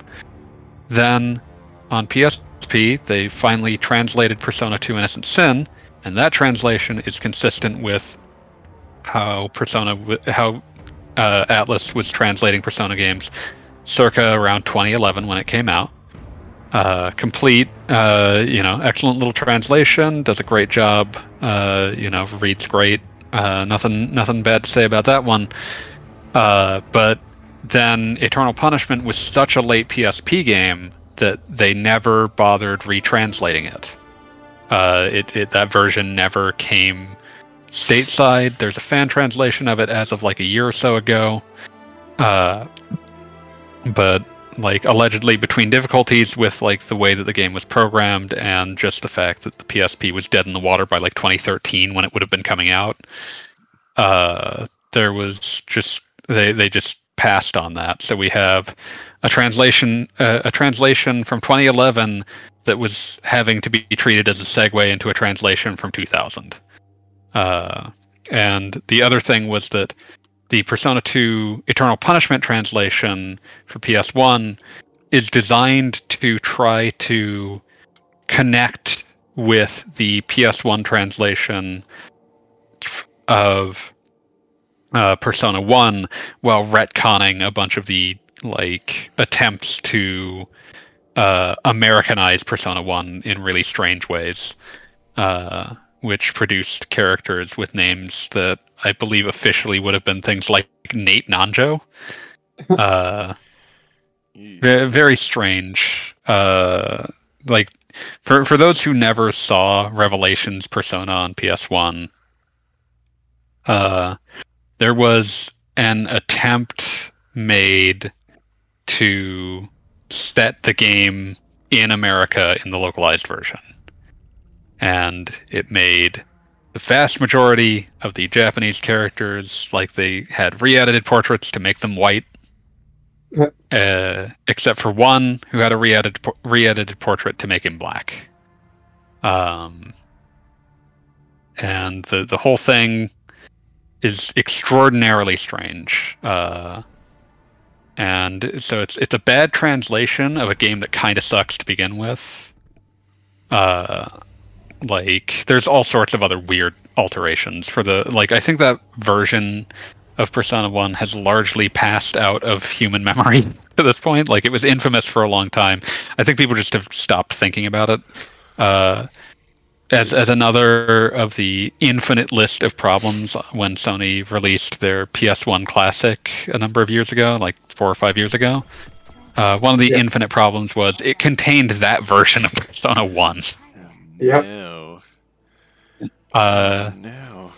there's all sorts of other issues with that version. Uh, it cuts out. Uh, there's the branch point halfway, uh, not even halfway. There's a branch point a couple hours into the game that splits, the, that bifurcates the main quest. You have the main SEBEC quest and the Snow Queen quest. Uh, the English version on the PS1 did not have the Snow Queen quest. Uh, so, like, uh, functionally, a good third of the game was just locked off. Uh, Persona uh, 1 also has on PS1 this truly unnavigable 3D ma- world map where uh, you would uh, it was like a, just a largely untextured gray morass, and the game would just tell you go to the hospital. And I remember renting this game as a child and having just no idea where anything was Yeah. because it's like go to the hospital. What's that? Everything is a giant untextured gray blob. Uh, the PSP version, for its part, turned it into like 2D art, similar to how Persona 2's map is structured, in a way that's much, much more readable. Um, oh, bonus points for the for how the PS1 Persona 1 map sucks. Uh, you have to cross the street at crosswalks. Um, really? yeah, and What so happens if you, can jaywalk? get What happens? it just won't let you. Like Oh. you can only move on a grid. Uh, it would be really funny though if you try to jaywalk and then you just get hit by a car or get arrested or. just like when I'm playing like a dragon. Yeah, Ah. that'd be awesome. Oh, funny stuff But, uh, happens if you jaywalk in Yokai Watch. What happens? Like some demon will come and yell at you and stuff like that. That's cool. But yeah, uh, but yeah, Persona One is uh, like if you're ever interested, I would recommend looking up the plot. The plot is actually pretty interesting, but it's wrapped up in a, a genuinely dreadful dungeon crawling experience. Mm. Yeah. Uh, I don't know if that game caused it, but my memory card got wiped while playing that game. And I never Rip. put time back into it again. yeah, it's it's not fun. It's not a fun game. Um, uh, the I, I think my personal favorite, like, why the fuck were you like this in it, is that it tries to weight exp gains based on what it considers to have been the most uh, to have, who it considers to have made the most contributions to a battle, and in and that means that it severely undervalues support Of course. and that eventually I found that the easiest way to get my party leveled up was to give the persona that has uh, that had Megido or Megidolaon or whatever a strong almighty attack that some things actually can reflect in that game, but very few things do. I did once accidentally party wipe by like casting Megidolaon on like a toilet and it exploded and it just like reflected it on my entire party and I just wiped. But uh to just give the best uh, to, to give my strongest group attack spell uh, the persona with that to each character in turn and grind them individually because that was faster than trying to equally level the group and you need to grind a lot in that game because it's hard um, don't play persona 1 it's bad um, Well, I thought of one more game I wanted to talk about. Unless we're Mhm. still, if we're, we can keep talking about Persona, but um, you were talking about level grinding, and it's like, all right, well, you may have seen my rant about Street Fighter Six. Street So- I was playing that on Sunday night while we were talking, and I made it to the final boss, and he was seven levels higher than me, and I could not possibly beat him. But when you quit out of that fight, you have to replay the whole tournament leading up to him. Mhm. Um, so right now in Street Fighter Six, I'm actually going back and doing side quests and doing some level grinding, and I did unlock a few more styles, and I got That's fun yeah, I got Marisa's um, alternate costume, and Nice. it's like so, you know, but that's like wow, Capcom, like they really expect a decent amount of level grinding towards the end because I'm, I'm level at level 51.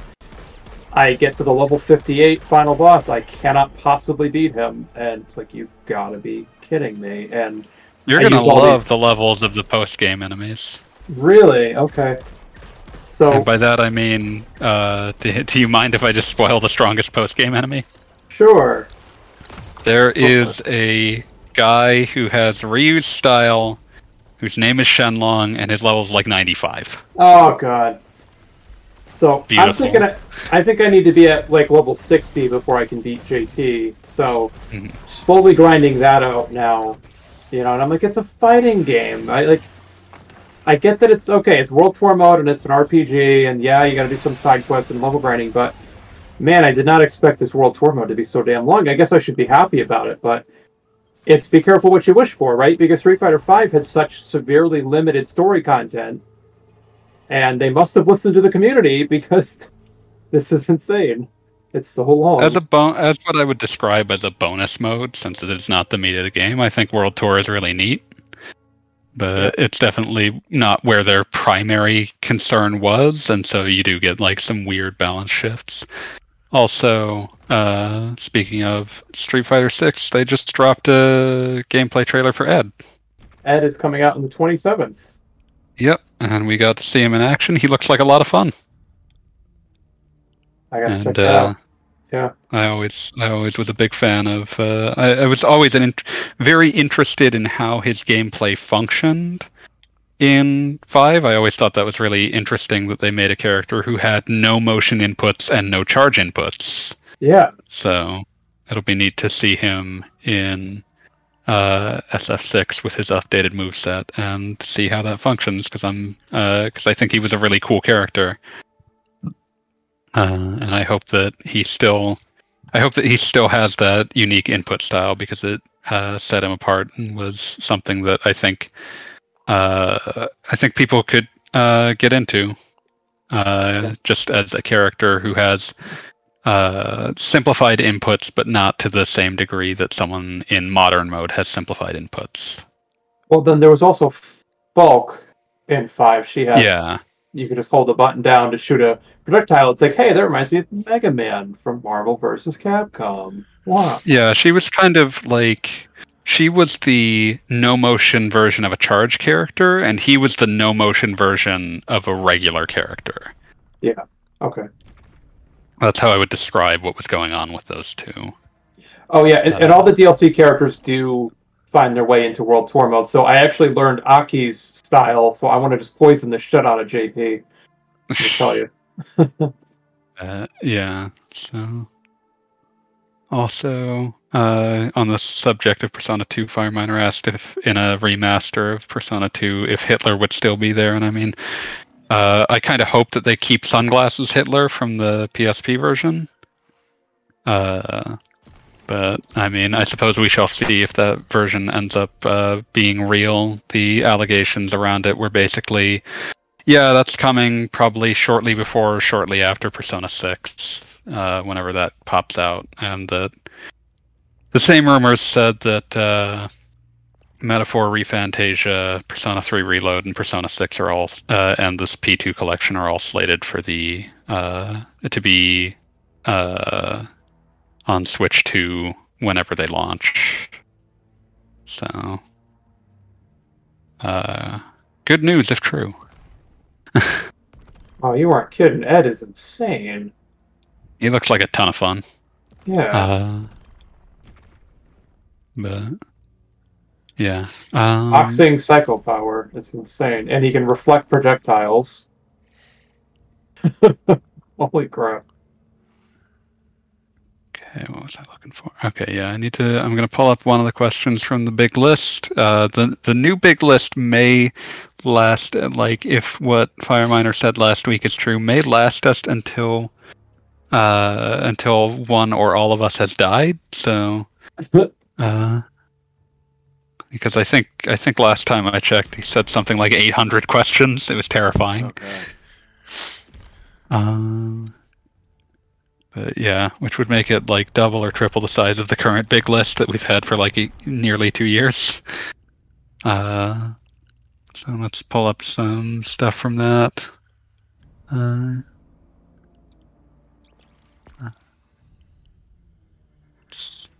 um,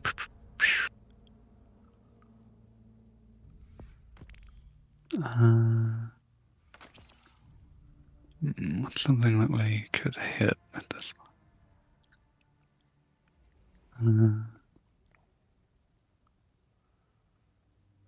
hmm.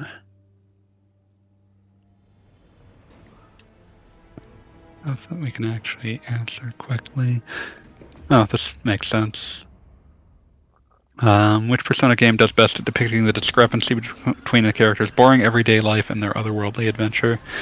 Uh, I would actually argue that uh, most Persona games are of the opinion that the everyday life is as is important and interesting in its own way.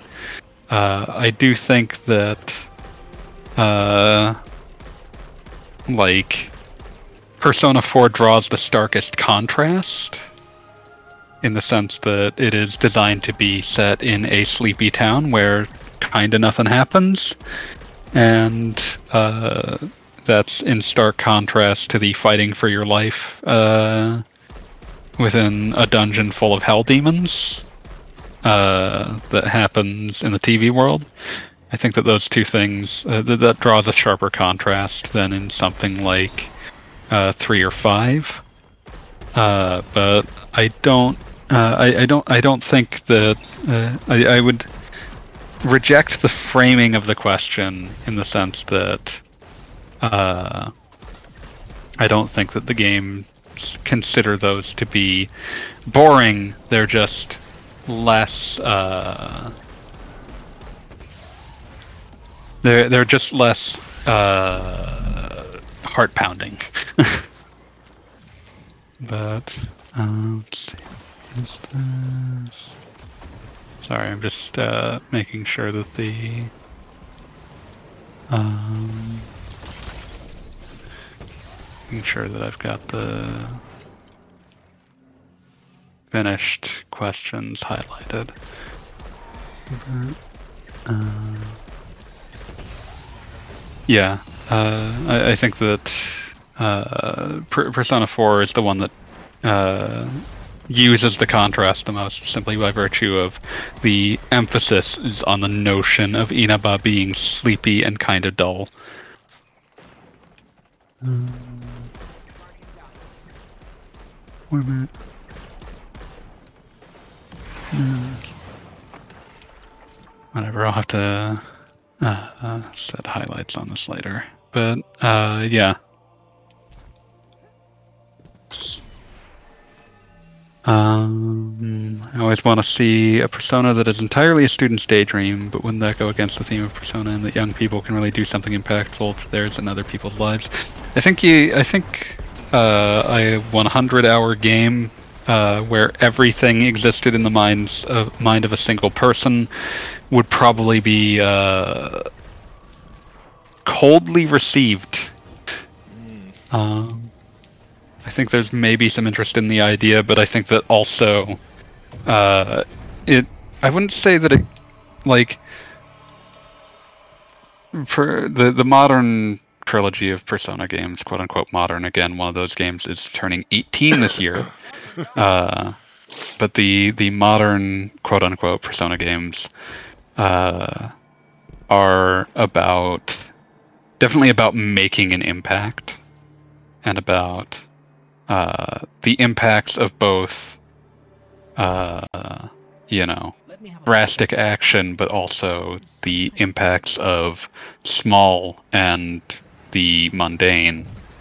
Uh, and so I think it would be thematically difficult to produce a game that uh, that lacked that impact. Uh, and and just generally produce uh, kind of like I think that even if this was an unrelated property, you'd be looking at kind of a hard sell, um, just by virtue of the fact that like a lot of people are going to check out the second that a game is like all dream. Uh, let's see. Yeah. And one more since we were just talking about Street Fighter. Uh, Street Fighters and Space Quest have one thing in common. The characters in the narrative both became more silly, not being outright parodies of their original selves as more sequels were made.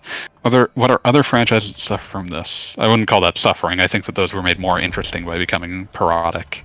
But uh, do you think of it as a sign of the developers running out of interesting things to tell you, and so they rely on stereotypes and exaggeration to get a cheap laugh. I'm excluding cases that they deliberately want to make a parody, like Stranger Paradise. I think Stranger Paradise is a little more complicated than wanting to make a parody, but it is definitely using the broadness of its character archetypes to do something. Um, I, I would actually argue that Street Fighter kind of does the opposite of this, because if you look at any given Street Fighter character when they are created, they are just a raw and unvarnished stereotype. And then eventually, as games go on, the developers realize that that is not super interesting, and if they're going to keep bringing them back, they have to give them other things than just being a stereotype, and they become more interesting over time. Uh, so Yeah, so You- um, Balrog was originally just a spoof on Mike Tyson, and Mhm. we know Fei Long is um, it's just Bruce Lee. Yeah, it's just Bruce Lee. Exactly. It's just Bruce Lee. Yeah. Um, but like Balrog has, you know, he evolved into something. Like in Street Fighter Five, he really had more of a personality. Although it was a deplorable personality, he's still a villain. But it was like, okay, he's not just, you know, making fun of a boxer anymore. Yeah, the way I would describe Balrog is that over time they came to this like hierarchy of how evil the people in Shadaloo were. So you had, uh, you had fucking uh, Sagat, who they decided wasn't evil at all. He was just kind of pissed off after Street Fighter One, uh, to the point where they retconned it so hard that by the time of Street Fighter Two, he is no longer a villain. Right. Um, then one step up from him, you have Balrog, who's an unpleasant person, but is mostly just in it for the money.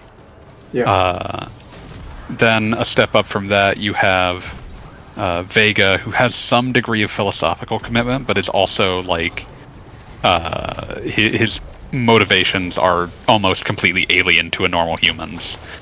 Uh, and then a step up from that, you have Bison, who's like uh, fully committed to uh, evil and world domination.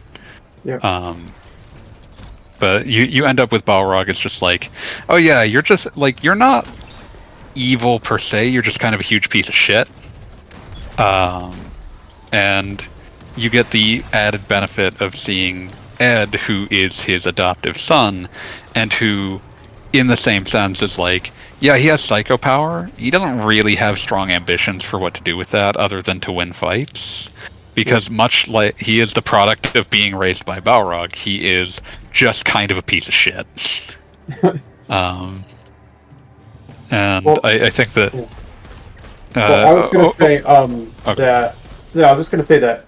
So to, to the point of the question, though, like to me, Blanka and E and E Honda will always just be joke characters. I do. I will never take them seriously. You I love that E that Blanka became a businessman.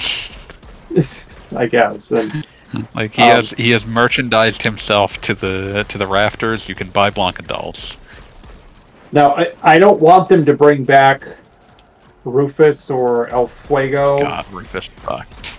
And if they were to It's do that, they, they would have to make them more serious and you know something we can take seriously. But um, but then the, what the other guy, Hakan, the oil wrestler, is Oh, like the I, oil I.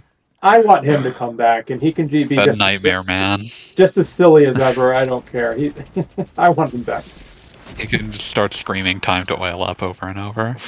Um, but yeah, uh, re- real different tra- trajectories for the two new characters introduced in Super Street Fighter 4. You've got uh, Hakan, who has basically never been mentioned again, and you've got Juri, who can, who is now one of the most popular characters in the series. Yeah. Uh, but uh, yeah, like I, I think that uh, per, per the question though, uh, I, I think that in, in both cases they reflect that uh, people who the the developers that start with extremely archetypal uh, designs that are basically just meant as backdrops for whatever uh, they're, they're built to purpose. They're built to function as backdrops for whatever else they were intending to do. Over time, we'll find that those backdrops are not interesting enough to sustain themselves. They need to have the option to expand on them. And so, with these things, like sometimes that will involve becoming parodic, sometimes that will involve uh, becoming just weirder, like just generally like uh, you just add in things that make the setting more interesting, uh, that make the characters more interesting to you. Because it's like, well, if we got to keep working with them, we got to keep finding ways to make them interesting. Uh, and I think that that's to some extent, like that's that's just the inevitable part of the creative process over time. Um, like you start out with something broad and you end up focusing in on things. And then eventually if you focused in too much you run out of things to do with this that uh, revolve around this extremely focused vision. Uh, and you start uh, having to run into exaggeration if you aren't allowed to refocus on something on some other angle. Uh, but uh, in this case, I think that like to look at something like Street Fighter, we're actually looking at something becoming less broad and more uh, more varied as time goes by. But in in general, uh, to speak to the original point, uh, they they have to uh, like things need to change because you can't do the same thing over and over and not feel uh, creatively stifled, and the audience will respond to that. Uh, yeah. Um, let's see. Oh, uh, highlight my message. There are a bunch of new questions on Discord. Oh, okay. Yeah, I saw. them. Okay. I, I yeah. Think, so I mean, I think some of the ones I just saw on Discord, I think some of them are, are really outside of scope. Um, they're interesting questions, but I'm not sure how many you're going to want to actually answer. To be honest with you. We'll probably get back to a hand. Like we'll probably get to a couple of them tonight, and then some more next week because I think Wheels is fading. Um, Yeah, Also I my- switched to Destiny to not fade. yeah, nice. Uh, It's nice to want things. Um, but I'm gonna check some of the new Discord questions. Uh, actually, here's one maybe we could answer quick, and then I could head off. Um, why didn't Sunset Overdrive make a bigger splash? Uh, the Xbox One was very, very, very unpopular. Yeah. Yes, correct. Um, I think that there's Um, some other stuff that prevented it from really picking up a second life. It is uh, extremely, extremely like 2013 uh, in a way that is difficult to shake if you were like because like it did eventually come out on PC and people people like it. It's like a it is a game that plays well, but holy god, it is some of the worst writing I've ever seen in a game. Yeah, there are there are you can't escape that uh, how of the time the game is. Like it fucking has multiple dog meme references. It's a game that uh, has this winking smugness about it that ble- eats lives breathes and dies 2014 energy uh, like right around the point in the trailer uh, for that game, the launch trailer. Was it the launch trailer or was it an E3 trailer? But it was it was a fucking trailer where like uh, I, I'm gonna pull up this exact verbiage because it it grates on my nerves to this day. Like this just like games were uh, very self-serious on the Xbox 360, and there was like a post uh, like post that era there was a very uh, there was a push to try to m- let games be uh, uh, to, for games to be uh, dumb. But in a way that was like really self-conscious like it needs to be over the top stupid yeah. uh, Well, that's how Bullet, Bulletstorm was like that. Yeah. Yeah, Bulletstorm has the same thing, uh, where it's just like it can't just be fun; it needs to be constantly screaming at you that you're having fun. Yeah. That this is silly and no one will ever take this seriously, and that's the point. And and it's just like it it, it feels like self-conscious in a way that like because it's like trying to harken back to old games that were stupid but they were stupid in ways that like indicated that they were stupid because no one cared about what their plot was. They were just sort of the the plot existed to excuse things. But there's still so much plot there's still so much writing in sunset overdrive. And so in its constant attempts to be silly it's just like god shut up. Like like stop putting on the clown makeup. Stop honking the horn Uh, Yeah. So I mean, so- I, so yeah, the reason it didn't make a bigger splash is because nobody bought the Xbox One, and but the the reason it made as big a splash as it did was because it was Insomniac Games, and Mhm. and it yeah, and in, in some ways it does play similarly to like Ratchet and Clank in terms of the feel and the physics and all that and the weapons, but yeah, it's like it's an like enjoyable Ratchet meets GTA meets Tony Hawk. Right, and it's like as fun as the game is, I never beat it because I'm like, this story is so stupid. Like it's so Um, it's there's so much writing and it's also wretched. The other thing I would say, uh, just to sorry, I don't mean to cut you off, but one last No. thought that I just had. Uh, there were a lot of games like this at the time. Yes. Uh, in terms of like an open world game where you had like uh, zippy traversal and you you basically like you didn't literally have superpowers in Sunset Overdrive. At least I don't think that's how the game would define them. But you kind of you were basically running around as like a gun superhero. Uh, and there were a lot of games like that at the time. Uh, well, I, I would say Recore fell into the same kind of category. Like a game that should have been good and maybe should have made a bigger splash, but again, nobody bought it, early and it was early Xbone game. yeah, and, and and that's the thing, and just yeah, an open world, janky third person shooter type game, and yeah, there were just a lot of those games at the time. Sure. I, fo- I found the exact quote from this fucking trailer. Uh, it's not all bad. All this place needs is a hero. One who doesn't just survive, but does it with style. Who is this hero? Me. Not me. Oh, you. Can you survive the many dangers? Can you help others survive? Can you save Sunset City? Can you? For the love of God, can you? Of course you can. It's a fucking video game. And all Uh. of that, dra- all of that delivered with Yuri Lowenthal in his smuggest possible cadence, and it's just like, Jesus, don't. You do not need to play this at ten. Like this, this is, it's it's it's too self-conscious. It needs to calm down. Um, yeah, it, I just I remember reading um, it, it was probably a Game Informer article where they interviewed probably the lead, lead designer from Insomniac or something, but he just talks about how you know they worked on all those Ratchet and Clank games and stuff, and Sony owned all of those games. So what they mhm. they were just trying to find something they could do where like they wanted creative because. Sony owned those games, but didn't, but like still wouldn't just buy Insomniac for another couple years.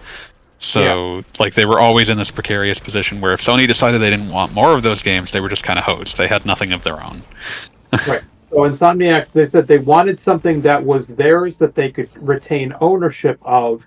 And when they pitched it to Microsoft, they were the ones who said, "Oh yeah, no, you can do whatever you want, and it's yours, and fine."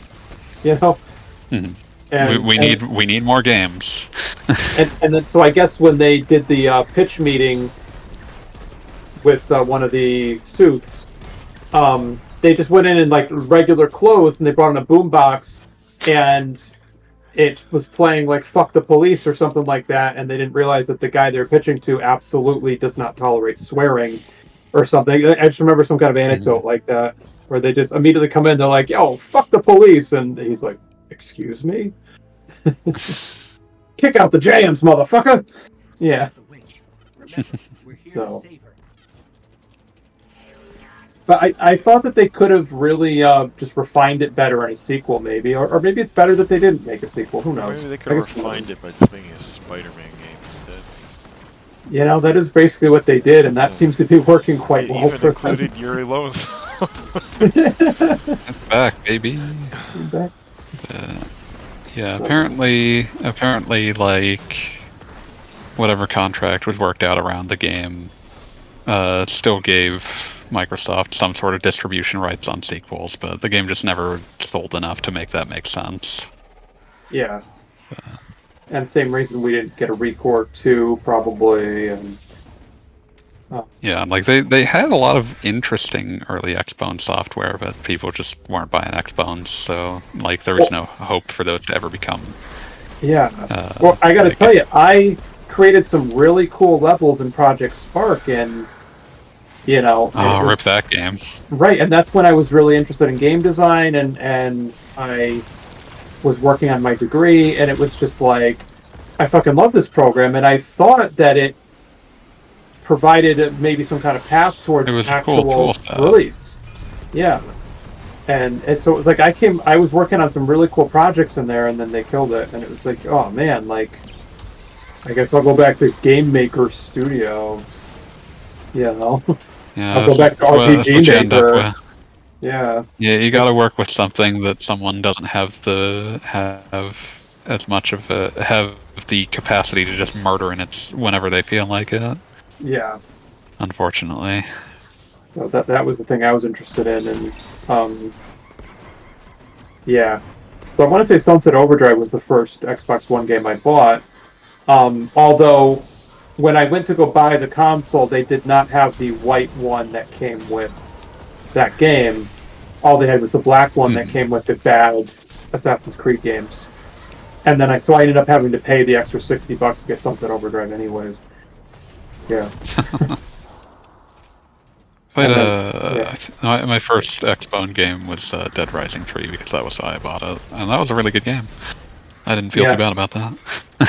No, from, from when I played it, I ended up getting the PC version, and I played it a little bit, and uh, no, it was kind of neat. So, I thought Xbox One had a lot of potential, but I mean, what what what killed it was the fucking five hundred dollar price tag. Look, nobody wanted that stupid camera, okay, and and then Sony s- jumps in and says, "Oh, well, ours is going to be four hundred dollars and more powerful." It's like, all right, well, good, good job, Microsoft. You screwed yourselves, all because of a stupid camera. Yeah. Order in your ass because you played yourself. Little Um, did we know this PS4 was a piece of shit. Wow. Um, but yeah. Uh, Sorry, not sorry. the uh, Well, yeah. in the end, I, I the, think we'll. in the end, the One X surpassed the PS4 Pro, as far as I'm concerned. Yeah. Uh, yeah. Uh, in, in conclusion, I, I think I'm I'm tired, and Wheels is probably also tired. So and I'm also tired, and so I, I just yeah. really wanted to talk about that question because that is a game that I like despite its flaws, despite not finishing, and I really wish it had Yeah. gotten more. Um, I don't know. I wish it had just been a better game, but I also wish it had got more recognition for what it was trying to do. I guess I don't know. Aside from the horrible fourth It would have been nice if things worked out better. Yeah. Okay. But yeah. Yeah. Uh, so uh, give one last plug for where people can find you. Oh, sure. So I'm still streaming on twitch.tv slash smoking Joe Gamer, and most of my streams do get archived on YouTube, and plus I still release some straight to YouTube content every once in a while as well. So, uh, and that's that's Smoking Joe Gamer, and you can follow me on Mastodon. You can chat with me on Discord. Um, and yeah, so going forward, I'm doing TurboGrafx Tuesdays. So just TurboGrafx Oh, yeah. on Tuesdays, and I'd like to bring back Sega Saturdays. Although I was playing Sonic already this week, so I don't know what I'm going to play on Saturday. And um, for March, I think I want to do Mario March again and just play Mario games, and you know, do maybe try to do some uh, speed runs of Mario One and One, Two, and Three. We'll see. Uh, Hmm. So that's the plan going forward. Good luck. Uh, I'm also going to bring up uh, one those more question from the princesses Discord. and before- those pizza parlors. No. I was, I was going to answer one question from the Discord before I uh, Oh, do the okay. rest of our plugs. Sure. Uh, because it's real quick. What is the game equivalent of a Maury or Jerry Springer episode? It is Postal. Um, Yeah. it is, uh, which is to say, something that exists only to shock and disgust you and make you uh, make you feel slightly better about the whole affair, uh, by virtue of the fact that that is not what your life is. Um, That's how I felt about the newest uh, Battletoads game. I thought it was just a complete waste of time. Yeah. Yeah, but only for but for different reasons. That's uh, that is the uh, modern antecedent of a mix of Newgrounds and Ren and Stimpy. Um, Yeah. but okay, but yeah, Princesses of the Pizza Parlor. Uh, Gaijin was not able to appear this week. Uh, I don't know what his current schedule is, so it may be a while before we see him yet. Who knows? But uh, you can still uh, support your uh, local to the podcast author uh, by going to uh, Amazon and looking up Princesses of the Pizza Parlor by Michael Yarimizu, Y A R I M I Z U. If you would like to experience the drama of a uh, the the drama of uh, tabletop games, but with more sympathetic uh, players than most of the actual play podcasts that run out there, and with a better sense of drama to it. Uh, you can go ahead and check that out. Uh, always appreciated. Uh, the it's it's always quite quite cheap. You can get it in Kindle, Kindle Unlimited. You can get paperback books if that's something you enjoy. Uh, but you know, gi- give that a look. Uh, su- support indie authors the same way that you should support indie games, and in just in general, support uh, support the little guy. But yeah, uh, Michael Yarimizu, Y A R I M I Z U. Uh, as for this podcast, you can ask us questions. You can ask us questions in the Discord or in the chat if you can catch us when we stream, which is usually Thursdays at 9 p.m. Pacific, midnight Eastern.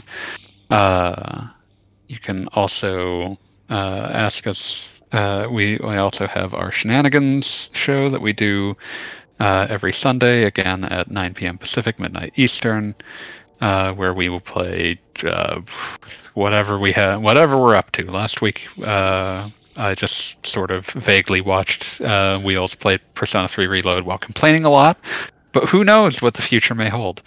Uh, we'll probably play some Street Fighter 6 again when uh, Ed drops, for example.